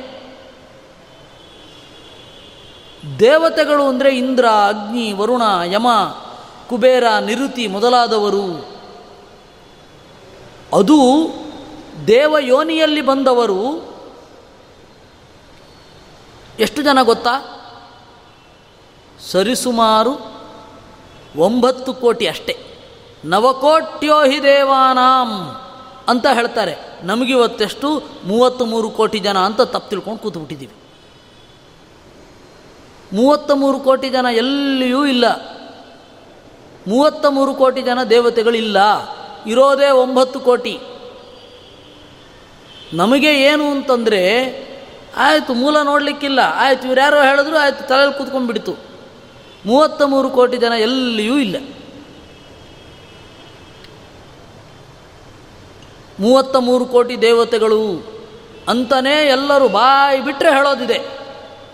ಯಾವುದೇ ಉಪನ್ಯಾಸಕಾರರು, ಯಾವುದೇ ವೈದಿಕ ಮತವನ್ನು ನಿಂದಿಸುವವರು ಮೂವತ್ತ್ಮೂರು ಕೋಟಿ ದೇವತೆಗಳನ್ನು ಒಪ್ತಾರೆ ಅಂತ ನಾವು ಆ ರೀತಿಯಲ್ಲೂ ಹೇಳಿಲ್ಲ. ನವಕೋಟ್ಯೋಹಿ ದೇವಾನಾಂ ಬ್ರಹ್ಮಣಿ ದ್ವೇಷತಾಧಿಕೆ ಅಂತ ಹೇಳಿದವರು ನಾವು. ಅದರಿಂದ ನಾವು ಮೂಲವನ್ನು ನೋಡೋದರ ಹತ್ತಿರ ಹೋಗಬೇಕು. ಬ್ರಹ್ಮಸೂತ್ರವನ್ನು, ಮಹಾಭಾರತವನ್ನು, ವೇದವನ್ನು ಅದರ ಸ್ಪಿರಿಟಿನಲ್ಲೇ ಅಭ್ಯಾಸ ಮಾಡಬೇಕು. ಗೀತೆಯನ್ನು ಅದರ ಸ್ಪಿರಿಟಿನಲ್ಲೇ ಅಭ್ಯಾಸ ಮಾಡಬೇಕು. ಇವತ್ತು ಯಾವುದೇ ಟ್ರಾನ್ಸ್ಲೇಷನನ್ನು ಓದಿ ಅಂತ ಹೇಳಲಿಕ್ಕೆ ಭಯ ಆಗುತ್ತೆ. ಅದರಿಂದ ಮೂಲ ಸ್ಪರ್ಶ ಹತ್ತಿರ ಇರಬೇಕು ಅಂತ ನಾವು ತಿಳ್ಕೊಳ್ಬೇಕು. ಅದರಿಂದಾಗಿ ದೇವತೆಗಳ, ದೇವ ದೇವರು ಒಬ್ಬನೇ, ಅವನಿಗೆ ಬಹಳ ರೂಪಗಳಿದೆ. ಅದನ್ನು ಹೇಳಿದರು ವಿಶೇಷಣಾಚ್ಚ ಅಂತ. ಗುಹಾಂ ಪ್ರವಿಷ್ಟವು ಆತ್ಮಾನೋ ಹಿ ತದ್ದರ್ಶನಾತ್. ದೇವರು ಹಲವಾರು ರೂಪಗಳಿಂದ ಜೀವರ ದೇಹದಲ್ಲಿ ಇರ್ತಾನೆ. ಹಾಗಂತ ದೇವರು ಬೇರೆ ಬೇರೆ ಅಲ್ಲ, ಒಬ್ಬ ದೇವನ ಹಲವಾರು ರೂಪಗಳು ಅಂತ ಅಂದುಕೊಳ್ಳಿ. ದೇವರು ಅಂತರ್ಯಾಮಿಯಾಗಿ ಎಷ್ಟು ಕಷ್ಟಪಡ್ತಾನೋ ಏನೋ ಅಂತ ಅಂದುಕೊಳ್ಳಬೇಡಿ ಯಾಕೆ ಅಂದರೆ ಮನೆಯ ಒಳಗಡೆ ಇದ್ದವನು ಮನೆಗೆ ಆಗುವ ತೊಂದರೆಗಳನ್ನು ಅನುಭವಿಸಬೇಕಾಗತ್ತೆ. ನಾನು ಮನೆಯೊಳಗಡೆ ಇದ್ದೇನೆ ಅಂದರೆ, ಮನೆಯ ಒಳಗಡೆ ನೀರು ಸೋರ್ತಾ ಇರುತ್ತೆ ಅಂದರೆ ನಾನು ಕಷ್ಟಪಡಬೇಕಾಗತ್ತೆ. ಮನೆ ಸುಟ್ಟೋಗ್ತಾ ಇದೆ ಅಂದರೆ ಒಳಗಡೆ ಇರುವ ನನಗೂ ಶಾಖ ತಾಗತ್ತೆ ಹಾಗೆ ದೇವರು ಇಷ್ಟು ಜನ ಜೀವರ ಒಳಗಡೆ ಇದ್ದಾನೆ. ಜೀವರೆಲ್ಲರೂ ಹಲವಾರು ತರಹದ ದುಃಖದಿಂದ ನರಳುತ್ತಾ ಇರ್ತಾರೆ ಅದರಿಂದಾಗಿ ದೇವರಿಗೆ ಎಷ್ಟು ದುಃಖನೋ ಏನೋ ಅಂತ ಅಂದುಕೊಳ್ಳಬೇಡಿ. ಯಾಕೆ ಅಂದರೆ ಅಂತರ ಅಂತ ದೇವರಿಗೆ ಹೆಸರು. ಅಂತಸ್ಥಿತ್ವ ರಮಣಕೃತ ಅಂತರಹ ಸಮುದಾಹೃತ ಅಂತ. ದೇವರು ಎಲ್ಲರ ಅಂತರ್ಯಾಮಿಯಾಗಿದ್ದು ಸುಖವಾಗಿಯೇ ಇರ್ತಾನೆ. ದುಃಖದಿಂದ ಇರೋದಿಲ್ಲ. ಇದು ದೇವರ ಎಕ್ಸ್ಕ್ಲೂಸಿವ್ ಕ್ವಾಲಿಟಿ. ಅದರಿಂದಾಗಿಯೇ ಪ್ರತಿಯೊಂದು ವಸ್ತುಗಳ ಹೆಸರು ಆ ವಸ್ತುಗಳ ಒಳಗಡೆ ಇರುವ ದೇವರನ್ನು ಕುರಿತು ಹೇಳುತ್ತವೆ ಅಂತ ಈ ರೀತಿಯೆಲ್ಲ ನಿರೂಪಣೆ ಮಾಡಿ ಹೇಳ್ತಾರೆ. ನೀವು ಗುಣಗಳ ಮೂಲಕ ದೇವರನ್ನು ಗುರುತಿಸಬೇಕು. ದೇವರ ಎಲ್ಲ ಗುಣಗಳೂ ಎಲ್ಲ ಶಬ್ದಗಳಿಂದ ವಾಚ್ಯ. ಹೀಗಾಗಿ ದೇವರನ್ನು ಸರ್ವಶಬ್ದ ವಾಚ್ಯ ಅಂತ ಗ್ರಹಿಸೋದರ ಫಲ ಏನು ಅಂದರೆ ಸರ್ವಗುಣ ಪೂರ್ಣ ಅಂತ. ಇಷ್ಟು ಹೇಳಿದ ಮೇಲೆ ಇನ್ನು ಯಾವ ಯಾವ ರೀತಿ ನಾವು ದೇವ, ದೇವರನ್ನು ನೋಡಬೇಕು ಅಂತ. ಸರ್ವಶಬ್ದ ವಾಚ್ಯ ಅಂದರೆ ದುಃಖಿ ಅನ್ನೋ ಶಬ್ದದಿಂದಲೂ ವಾಚ್ಯನ? ಬೈಯುವಂತಹ ಅನೇಕ ಶಬ್ದಗಳಿದೆ. ಕಳ್ಳ ಅನ್ನೋ ಶಬ್ದದಿಂದಲೂ ದೇವರು ವಾಚ್ಯನೇ. ದುಃಖಿ ಅನ್ನುವ ಶಬ್ದದಿಂದಲೂ ದೇವರು ವಾಚ್ಯನೇ ಅಂತೆಲ್ಲ ಪ್ರಶ್ನೆ ಬರುತ್ತೆ. ಹೌದು, ಅದೆಲ್ಲ ದೇವರ ಹೆಸರೇ. ಹೇಗೆ? ಅದರ ಅರ್ಥ ಏನು ಅನ್ನೋದನ್ನು ನಾವು ನಾಳೆ ನೋಡೋಣ. ಕೃಷ್ಣಾರ್ಪಣಮಸ್ತು.